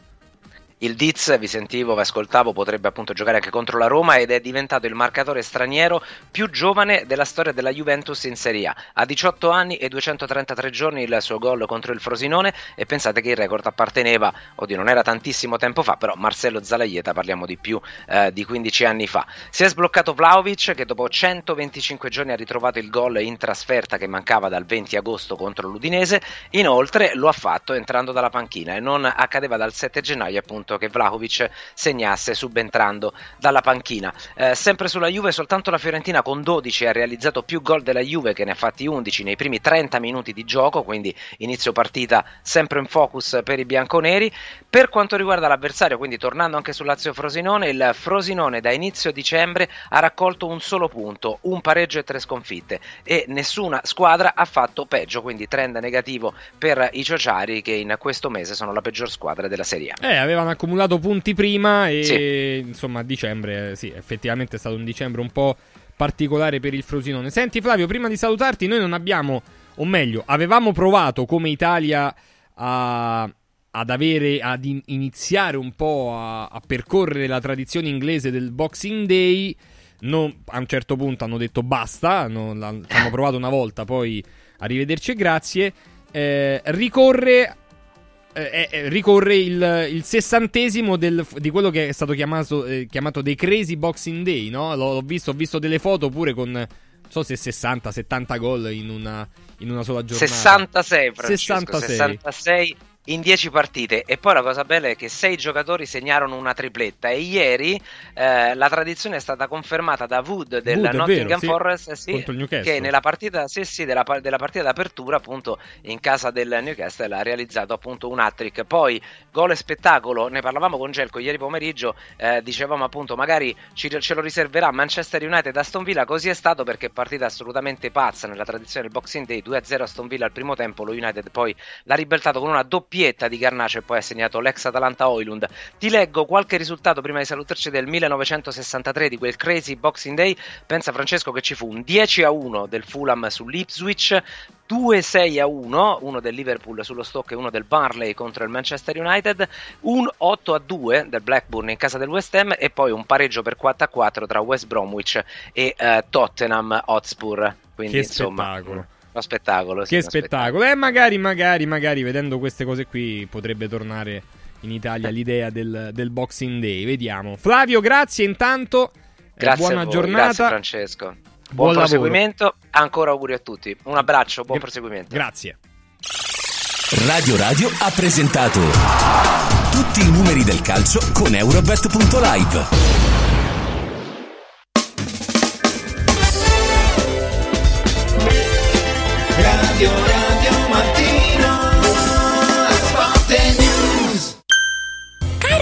Natale, quest'anno vorrei tanto rendere speciale il Natale. Oh oh oh! Merry Christmas! Da Occhiali in Cantiere, il Natale è già speciale con il 50% di sconto su tutti gli occhiali, da vista e da sole. Affrettati! La magia degli sconti di Natale è fino al 31 dicembre! Buone feste da Occhiali in Cantiere, Capena, Colleferro, Frosinone! È bello sapere che in qualsiasi momento c'è chi si prende cura di te. Villa Mafalda c'è sempre. Per la salute della mia famiglia mi affido a Villa Mafalda, dove è possibile eseguire tutte le prestazioni mediche di cui abbiamo bisogno 24 ore su 24. Dalle visite con i migliori specialisti agli esami diagnostici fino alla chirurgia. Villa Mafalda, la tua clinica privata polispecialistica nel cuore di Roma. Villa Mafalda è in via Monte delle Gioie 5. Info e prenotazioni su villamafalda.com. Convenzionata con le maggiori compagnie assicurative. Una speciale convenzione è riservata agli ascoltatori Radio Radio. Stanno tornando gli incentivi statali da Valentino concessionaria Volkswagen. Ma i fondi sono destinati a durare pochi giorni e per non perdere questa opportunità ti attendiamo oggi stesso. Fino a 5.000 euro di vantaggi con rottamazione statale su Polo, Taigo, T-Cross, T-Rock, Golf e Tiguan, anche in pronta consegna. Valentino concessionaria Volkswagen, via Tiburtina 1097, via Tuscolana 1233, via Paesiello e Largo Lanciani. E dal 2 gennaio anche nel megastore di via Prenestina 911. Nuovo, usato certificato, service e ricambi. ValentinoAutomobili.it Salve, sono Roberto Zaccagnini e vi aspetto nei negozi Phone Marketing con i migliori smartphone, iPhone, tablet e notebook nuovi e rigenerati ai prezzi più bassi d'Italia. Possibilità di permuta, pagamento immediato del vostro usato, rate fino a 12 mesi. Da Phone Marketing, accessori e cover personalizzate. Siamo in tutta Roma, a Velletri e a Monteporzio Catone fonmarketing.it per acquistare e scoprire tutti i prodotti in promozione. Per info 377 289 4183. Antò fa freddo, Antò fa freddo, non ce la faccio più. Accendi la caldaia Vylant. Ecco fatto, amore. L'ho accesa. Mmm, Antò fa caldo. Pochi giorni fa con la Calor Plus ho installato una caldaia a condensazione della Vylant con sole 12 rate da 95 euro e mi hanno anche regalato 7 anni di garanzia. Eh, con questa caldaia mi sto togliendo tante soddisfazioni. Fallo anche tu con la Calor Plus. Chiama subito lo 06 86 21 3671. Antò. Hai sentito la nuova promozione Arte Arredamenti? Sì, scontano del 50% tantissime cucine in esposizione, anche a progettazione e su misura. Certo, vengono a casa a prendere le misure dei tuoi ambienti. Un'occasione da non perdere. Corriamo da Arte. Arredatori specializzati ci aspettano per soddisfare ogni nostra esigenza. Arte a Roma in via dei Colli Portuensi 500, via Quirino Maiorana 154, via di Torrevecchia 1035 e via Il Debrando della Giovanna 1, zona Aurelia appena fuori il raccordo. Arte.it Press Up stampa su tutto, dal piccolo al grande formato. Bigliettini da visita, cataloghi, volantini, shopper e molto altro personalizzati con il marchio della tua azienda. Vai su radioradio.pressup.it, clicca sulla vetrina di Press Up e scopri la promozione della settimana. Fino al 31 dicembre, chiusura dell'anno con il botto. Sconti fino al 75% su tutto il catalogo. Vai su radioradio.pressup.it, il tuo stampatore online. Radio Radio Mattino Sport e News è immediatamente disponibile on demand. Puoi riascoltarlo tutti i giorni a tutte le ore dalla fine della trasmissione. Cerca Radio Radio Mattino Sport e News sul podcast di Radio Radio. radioradio.it slash podcast.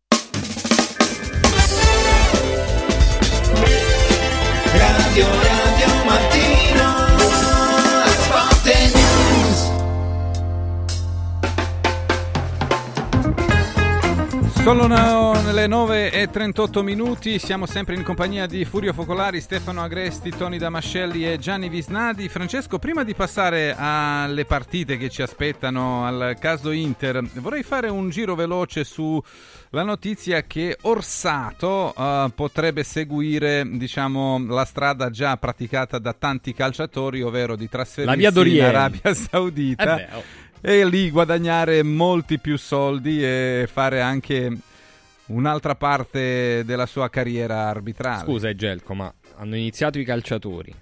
Anzi, prima gli e allenatori. anche Tiago Pinto, a dire la verità, Esatto. pure Tiago Pinto è molto molto diciamo tentato da Arabia Saudita. Hanno cominciato gli allenatori, poi i calciatori, poi i dirigenti, mancavano gli arbitri. Ci Eh, arrivano. È giusto così. Quanto gli potranno dare di più a un arbitro? Beh, dicono doppio di quello che guadagna doppio? Sì, eh, in Italia. E quindi che non so, comunque- erano 5-6 mila euro Sì, a partita, sì. no? Eh, comunque. Quindi 10 mila a partita. Ah, che comunque. Mica male. Furio Focolari, che, ci- che cosa ne pensi di questa novità? Però No, ma è, è- è- è- è normale, è normale Gerco, ma io penso che gli daranno molto di più del doppio. Io non penso che Orsato vada in Arabia per il doppio, vedrai che gli daranno molto di più, ma in ogni caso Orsato è un arbitro che eh, smetterebbe per l'età, no? Deve smettere. Beh, eh, doveva in già teoria- smettere, in in teoria teoria. sono anni che Sì. dovrebbe. Sì. Appunto, quindi voglio dire, allunga la carriera di 4-5 anni, guadagna una- un pacco di soldi. e io sto pensando che se facessero la al radio forse andremmo anche noi, non lo so. Ma è possibile, adesso non lo so se Gianni... Eh, con Al intelligenza Irad. artificiale possiamo anche parlare in arabo, sì. Sì, esatto. Eh, no, ma noi facciamo di tutto. Se ci danno i soldi c'è qualcosa c'è. Ci Dai, inventiamo. Scherzi a parte, scherzi a parte. È normale che questo succeda, e- però anche qui, anche qui prendono le vecchie glorie. Non è che prendono i Eh, ma se iniziarono a prendere anche gli arbitri buoni, pochi, ma che sono rimasti, allora Ma saranno non altri credere, guai. Orsato perché, Orsato perché c'è il nome che c'ha eh. Sì. e magari prenderanno anche Taylor per la gioia dei tifosi romanisti, prenderanno anche prenderanno anche altri arbitri Il miglior, internazionali. il miglior arbitro del mondo è Marciniak, Marciniak da eh, tre sì. anni. Eh, ma Ecco, anche se- Marciniak, esatto, quelle- que- ma però tutti questi arbitri hanno più o meno quell'età eh, che chiaramente stanno per smettere nel- nel- nei loro rispettivi campionati in Europa, quindi vanno lì. Non, non- non la trovo una cosa Eh. eh, clamorosa, sinceramente mi sembra Eh. la giusta prosecuzione di quello che sta accadendo laggiù. Peraltro ribadisco un concetto, quel campionato lì per me è occulto perché io ho visto all'inizio per curiosità una partita e poi mi sono ben guardato di vederne più e quindi non, sinceramente al di là di qualche notizia che appare, no? perché Cristiano Ronaldo che fa 50 Sì, gol, ieri cioè, tre gol di Milinkovic, eh, insomma. ecco, i tre gol di Milinkovic, È un'altra tripletta, eh, sì.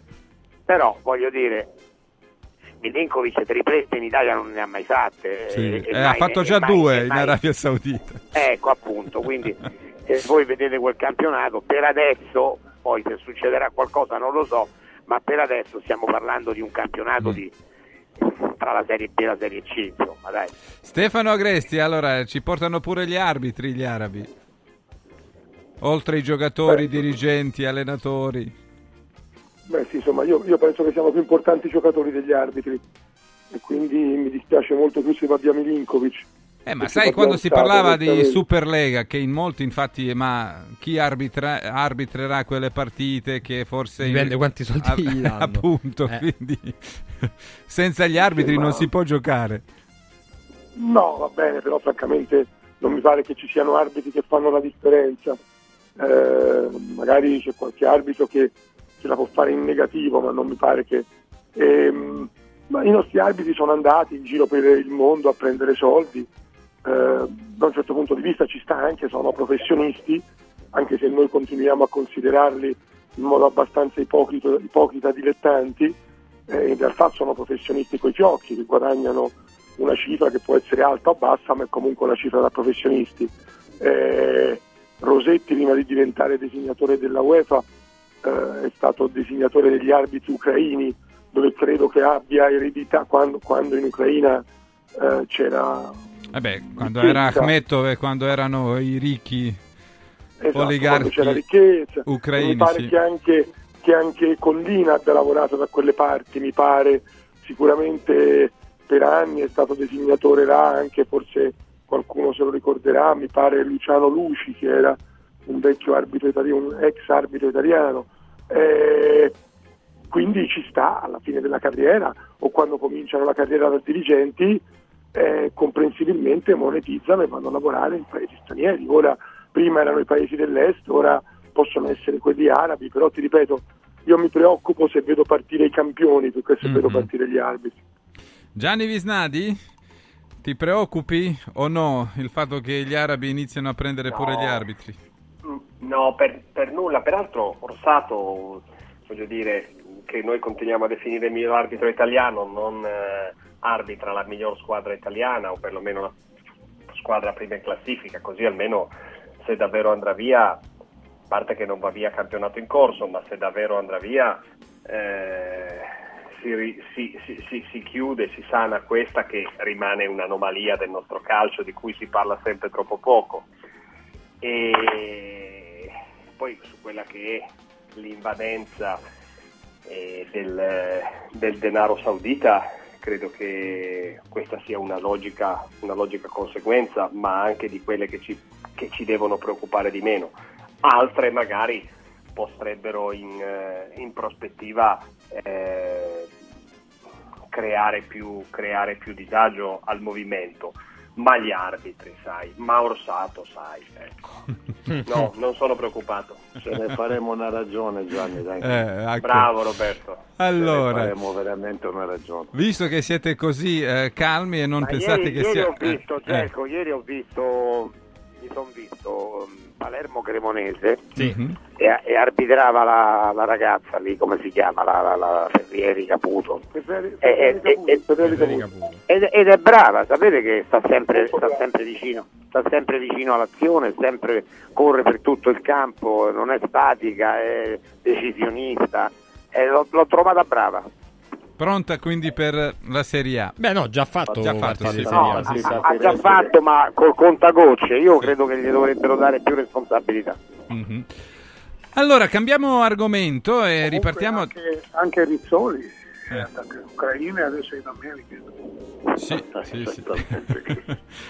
allora, eh, Notizie, insomma. Vedi, Caro abbiamo- Tony, come, impo- magari- come importiamo noi eccellenza? magari gli arabi potrebbero dare una mano all'Inter e forse sono solo loro quelli che avrebbero i soldi sufficienti per salvare l'Inter dai debiti accumulati dai cinesi Beh, accumulati e aumentati. certo aumentati.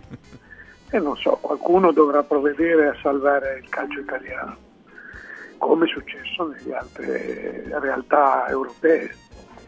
Perché quando un, un- un sistema è indebitato per 5 miliardi e 600 milioni, o ricorre a, a dei mecenati che ormai non ci sono più, si sono fatti furbi a differenza dei tempi di, di onesti che li chiamava ricchi scemi i presidenti del calcio, e- oppure sei destinato alla bancarotta, al fallimento, a meno che qualcuno non voglia coprire, proteggerti e nascondere quelle che sono eh, le tragedie contabili del nostro calcio. Nella fattispecie riguardano l'Inter, che è la squadra, per fortuna c'è la squadra di calcio, perché si- se entrasse in campo la società, un po' come era capitato alla Juventus e come potrebbe capitare a tre quarti del nostro calcio, altro che la Serie B. Ci sarebbe la cancellazione dei campionati, perché non ci si può presentare al casino senza soldi, e essendo già insolventi in altri, in altri momenti. Quindi è una situazione generale molto, ma molto drammatica, però il primo gennaio ricomincia il calciomercato e quindi si continuerà a, a ballare su questo titanic. E infatti oggi pomeriggio Allora- riparte lo speciale calciomercato, ti è. Esatto. E ho preso un bel gancio, hai visto? Fabio eh, Ravezzani infatti ieri eh, ha scritto a proposito della filosofia di Zhang, eh, il presidente dell'Inter e il figlio del eh, proprietario, indebitarsi sempre più, è la sua filosofia dice Ravezzani, indebitarsi sempre più con la speranza che il volano degli incassi, direttamente proporzionale ai successi sportivi, possa arginare l'emorragia. Credo sia una scommessa impossibile da vincere, presto subentrerà qualcun altro. Stefano Agresti, eh, come vedi tu la situazione a proposito dopo queste analisi eh, de- dei conti dell'Inter che sono abbastanza allarmanti, anche se il debito, quello complessivo di 800 milioni e passa, è diminuito per 70-80 milioni nell'ultimo anno? Perdite, non devi guardare solo i debiti, le Sì. perdite, Sì, sì, quindi la capacità di avere cassa.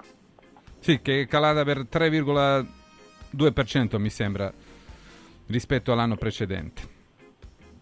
Ma, è una situazione, no, ma la situazione dell'Inter è una situazione complicata, è una situazione di fronte alla quale occorre trovare una soluzione. Eh, per il momento la gestione sportiva è riuscita in qualche modo, possiamo dire, a mascherare questa situazione.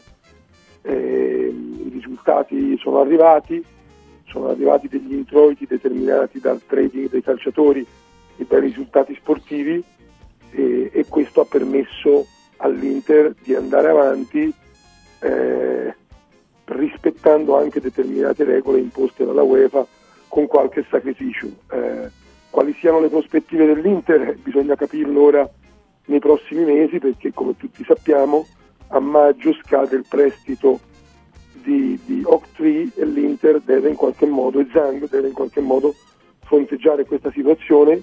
Eh, lui sta provando a rifinanziare quel prestito con altri istituti e, e vediamo quali saranno gli sviluppi. Certo la situazione dell'Inter, come di tutto il calcio italiano, è una situazione molto complicata, quella dell'Inter è probabilmente più complicata rispetto alle altre. Eh, finora Zang eh, è riuscito a, a, diciamo, a, a fronteggiare queste difficoltà, eh, bisogna vedere quanto tempo riuscirà a farlo. Eh, certo un, un cambio di indirizzo ci dovrà essere a maggio, su questo non ci sono dubbi. Gianni Visnadi, ma chi potrebbe prestare i soldi a, a uno che si trova in situazione come famiglia Jean che è chiaro è, è uscita proprio dalle buone volontà eh, del presidente cinese Xi Jinping? Queste sono, eh, voglio dire, stiamo parlando di grandi equilibri, grandi movimenti finanziari a livello mondiale, il mercato è unico, ormai incrocia gli Stati Uniti, incrocia il Golfo Persico e, e- e- e il profondo eh, sud-est asiatico. L'Europa un, e, soprattutto l'Italia hanno ruoli molto marginali in questi mercati, come si vede da tutte le proprietà eh, ex italiane che, che non lo sono più. Eh, finora, come è stato detto, l'Inter ha rimediato ai debiti facendo altri debiti. Eh, è chiaro che ci sarà un giorno in cui, e, e questo non è illegale, e questo non è illegale, e ci sarà un giorno in cui di questi debiti devi rispondere. Il primo giorno per l'Inter sarà il prossimo maggio, Eh, quando il prestito da 275 milioni nel frattempo è arrivato a circa 350 milioni con gli interessi, stipulati in maniera molto alta al 14% già fuori mercato quando è stato fatto questo prestito nel 2020 e per cui il- era un tasso quello più alto che ha anticipato la crescita dei tassi, l'hanno fatto speciale per Zang, che evidentemente proprio perché non, non era dire, il- il- l'interlocutore più, più, non vorrei dire affidabile, ma finanziariamente era un'operazione già di, gran- di alta speculazione. E Quindi eh, il discorso è molto semplice, se si pagano quei soldi, si pagano quei soldi e si ridanno. Oggi Tang per pagarli deve andare da un'altra banca, da un altro fondo, farseli riprestare a un tasso che sarà più alto e renderli a Austria, se no perde l'Inter. È successo, Eh sì. da- è E non successo Zhang. Milan. E non Zhang. Non, Eh. non è come era la situazione con la famiglia Sensi o come con gli altri, ma qua infatti eh, rischia direttamente l'Inter. Ma l'Inter... Ma lui eh, rischia di perdere l'Inter, perché rischia Lui l'Inter? l'Inter, non, l'Inter non- l'Inter non rischia, eh, eh, Gelco, perché se l'Inter poi- beh, se cambia, poi nessuno- cambia padrone. Ma a nessuno conviene che l'Inter fallisca, Gel. Ma a nessuno proprio. Sì, ma se nessuno Né vuole mettere bancari- se, se non- nessuno vuole mettere i soldi, a qualcuno alla fine qualcuno non vuole più mettere soldi in un pozzo senza fondo. Che dici, Tony? Scusa che non... Non è... Al limite, fatemi finire però. Vai, vai, vai, vai, Gianni, sì, al, sì. al limite, solo poche parole. Al limite viene ridimensionato dal compratore viene ridimensionato il progetto, esattamente come è stato fatto al Milan. Bon, non si spende più di questo, non si va oltre quello. Si tira una riga e si riparte. Il Milan in 3-4 anni ha... Ma ha l'Inter lo fa già da bilancio. quattro anni così, Gianni. No, non è vero. Non lo fa, lo fa diversamente perché l'Inter continua a spendere perché a gennaio per rinforzarsi il Milan prende a gennaio Gabbia. il Milan per rinforzarsi riprende Gabbia che ha prestato il Villareal. L'Inter va a comprare un giocatore dal Bruges. Tony, che dicevi? No, no, no, no, no, non concordavo con quello che ha detto Francesco, così come considerazione, come battuta. Non conviene a nessuno che, che l'Inter eh, Fallisca. Fallisca o meno. Non conviene a nessuno fallire mai, Eh chiaro, certo. non è l'Inter. Perché invece conviene che a suo tempo Fiorentina, Napoli, Torino, e chi se ne frega di quelle?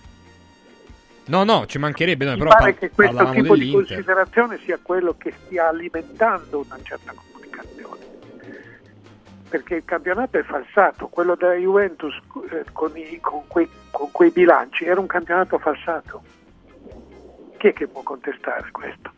Era un campionato falsato perché quella società, quella squadra non poteva iscriversi al campionato. Eh, ma Così- vale anche per il Paris Saint-Germain, vale anche per Stiamo il Manchester parlando City. dell'Italia, vale- Zelko, Sì, se- sì, lo so però che ovunque i è figli sono così. scoperti. Eh, il Barcellona doveva essere squalificato da tempo. E, e questo cosa vuol dire? che ovunque è Che se così. ci sono i ladri è Eh. giusto che tu E rubi? viviamo in un mondo di ladri, e quello vuol dire. Ah, ho capito, va bene. Il famoso in questo mondo di ladri, no? Io, io penso che eh, procure, eh, uffici di controllo, eh, tribunali siano ogni tanto distratti. Furio, Furio cosa? che ci dici Eh, dei dobbiamo- debiti dell'Inter? Ma io ti dico la verità, non voglio essere...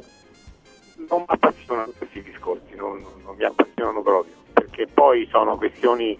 Eh, figurati se io posso intervenire su quello che sta accadendo in Cina fra il presidente eh, cinese Il governo. e, e- e il governo. la- Eh, ma fanno- per come è finito povero Jack No, Ma, no. come è finito il proprietario di Evergrande, sono stati tutti della- dello stesso cerchio di cui faceva parte anche Sì, Suning, ma non mi appassiona, ovvero Gelco, non mi Zhang appassiona, io Senior. che, sì. che te posso fare? Poi considerami scemo, ma non mi appassiona, è un discorso che mi lascia... Vi ho ascoltato, per l'amor di Dio, nessuno ha detto cose sbagliate, eh, ma non- è un discorso che non mi appassiona, è un discorso che comunque alla fine troverà una soluzione.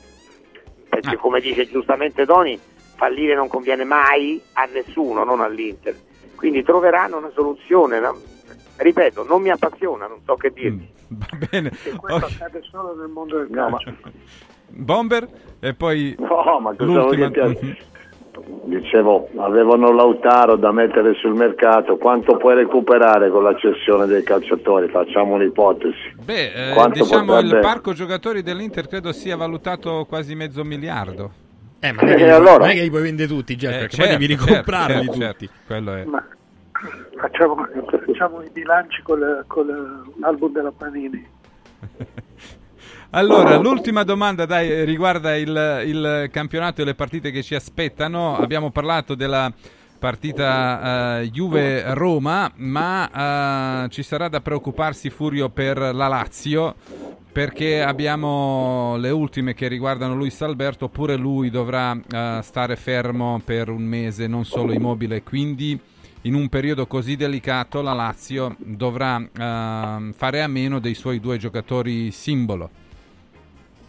Eh, beh, ma ragazzi, tutte le squadre abbiamo il Milan è un lazzaretto, la Roma è un lazzaretto, la Juventus, eh, tutte le squadre, l'Inter, tutte le squadre hanno tanti infortunati eh, devi, devi, poterci, devi poter andare avanti lo stesso, ma ti dirò una cosa, che questa può essere la grande occasione per qualche giocatore. Io, sapete, ho i miei dubbi, però ti dico che per esempio uno come Castellanos adesso ha la possibilità eh, di, di dimostrare qualcosa, se vale qualcosa questo è il momento giusto. Quindi, quindi, io credo che siccome i giocatori a un certo momento, anche se fanno male, vanno però aspettati perché eh, campionati diversi, paesi diversi, continenti diversi, addirittura Castellanos già l'altro anno aveva cambiato ma viene dall'altro continente, per cui è un giocatore che ha la possibilità adesso di giocare tre o quattro partite senza nessun assillo. Vediamo, eh, io ti dico, è giusto fare il tifo per lui perché è un ragazzo che ci mette l'anima. Se, se riuscirà a battere qualche colpo è il momento di vederlo. Mm-hmm e quindi, quindi è, mm. eccolo lì. Poi ho sentito le statistiche di Eurobet, non, non ci avevo fatto caso, che il Frosinone è in, praticamente è in caduta libera, eppure a me contro la Juventus il Frosinone è non vero. mi è dispiaciuto sì, per niente. Sì. Eh. Esatto. Allora, Stefano deve fare di necessità virtù Sari adesso con uh, quella nuova situazione degli infortunati? Ma come diceva pure, gli infortunati li hanno tutti, io penso eh, che, che, questa situazione possa anche rappresentare un'opportunità per salutare alcuni calciatori che finora hanno avuto le loro occasioni, non le hanno sfruttate, però, però magari potendo giocare qualche incontro eh, con continuità possono anche dimostrare quello che finora non sono riusciti a dimostrare. Penso soprattutto a Castigliano, penso in qualche misura a Camara, credo che Isaacsen debba avere finalmente spazio. Ehm, Felipe Anderson non sta rinnovando il contratto, e non sta giocando bene. Eh, io credo che, credo che il, eh, Sarri eh, nell'interesse della Lazio debba cominciare a dare spazio con continuità a Isaacsen per vedere ah, se Isaacsen tu giocheresti con Isaacsen, Castellanos, Castellanos sì, e Zaccagni? Io, io, giocherei sicuramente con Castellanos al posto di Immobile perché in 3-4 partite tu capisci se questo giocatore può fare qualcosa di, di più importante di quello che ha fatto finora o meno e visto che la Lazio ci ha messo tanto denaro, io credo che sia giusto che gli diano più di una partita da, da, da, per mettersi in evidenza, per provare a mettersi in evidenza. E poi ti dico, se Felipe Anderson è quello ultimi, degli ultimi incontri, eh, se Isaacsen sta bene, per me deve giocare Isaacsen, eh. anche lì devi capire quanto vale. Certo, uh, eh, allora... perché altrimenti tu ti trovi senza Felipe Anderson e, e non sai quanto vale Isaacsen. Mm-hmm. Siamo arrivati alle 10, 20 secondi a testa. Tony Damascelli, Gianni Visnadi e Roberto Pruzzo. Tony? Su, sulla Lazio? Sulla Lazio, sì, sì le assenze Lazio pesanti. Assenze, sì. assenze molto importanti. Sono due giocatori eh, a livello di personalità, a livello tecnico e a livello di, di tattico, poi anche decisivi. Quindi è vero che eh, tocca alle alternative, però è, è un problema grosso per Sarri. Mm-hmm. Visnadi? rischia la Lazio perché Frosinone sta ottenendo meno di quello che merita. Mm-hmm. Pruzzo? È un'occasione, come ha detto Furio, è un'occasione, come ha detto Stefano, per, per capire veramente se, se, sono all'altezza della situazione, se Sari si convince, si convince soprattutto di questi giocatori. Grazie a Roberto Pruzzo, grazie a Gianni Visnadi, Tony Damascelli, Stefano Agresti e Furio Focolari. Buona giornata. Un grazie a tutti e cinque. Adesso la pulce il prof, poi eh, il nostro Francesco Bergovic che torna dopo un uh, paio di giorni di stop. Grazie Gelco. Ciao Franky. Un saluto. Ciao. Ehi, prof Michetti, che facciamo oggi? Quello che facciamo tutti i giorni, Pulce. Tentiamo di informare il mondo. La gente è tanto esasperata, la vita è complicata. Ora però c'è la pulce con il prof, prof, prof, prof. Eccomi qua, prof Michetti, ma che gente gira qui sotto. Ma dico io, se vuoi delinquere, almeno mettici la testa. Di che parla Pulce? Di un tizio, mi permetta uno scemo, ma puoi condurre per strada contemporaneamente due biciclette senza che la polizia ti noti? Ma vuoi farti arrestare? Proprio qui sotto, prof Michetti, se lei ha una bicicletta parcheggiata, controlli se c'è ancora, perché altrimenti se si affaccia vedrà quel brutto ceffo con i poliziotti che lo stanno interrogando per strada. Chissà che scusa inventa. Pulce, c'è poco da inventare delle scuse. In questi casi debbono essere fornite valide giustificazioni circa il possesso e la provenienza delle biciclette, altrimenti scatta il reato di ricettazione. Ma la ricettazione c'è anche se non risulta alcuna denuncia di furto di quelle biciclette? La Cassazione è chiara. Per la ricettazione non è necessario che ci sia l'accertamento del furto, né dei suoi autori, né dell'esatta tipologia del reato, potendo il giudice affermarne l'esistenza anche solo attraverso prove logiche. E allora hai voluto due biciclette? E allora pedala in carcere! Pulce, sa cosa diceva Arthur Schnitzler? Può impedire ad un uomo di rubare, ma non di essere un ladro.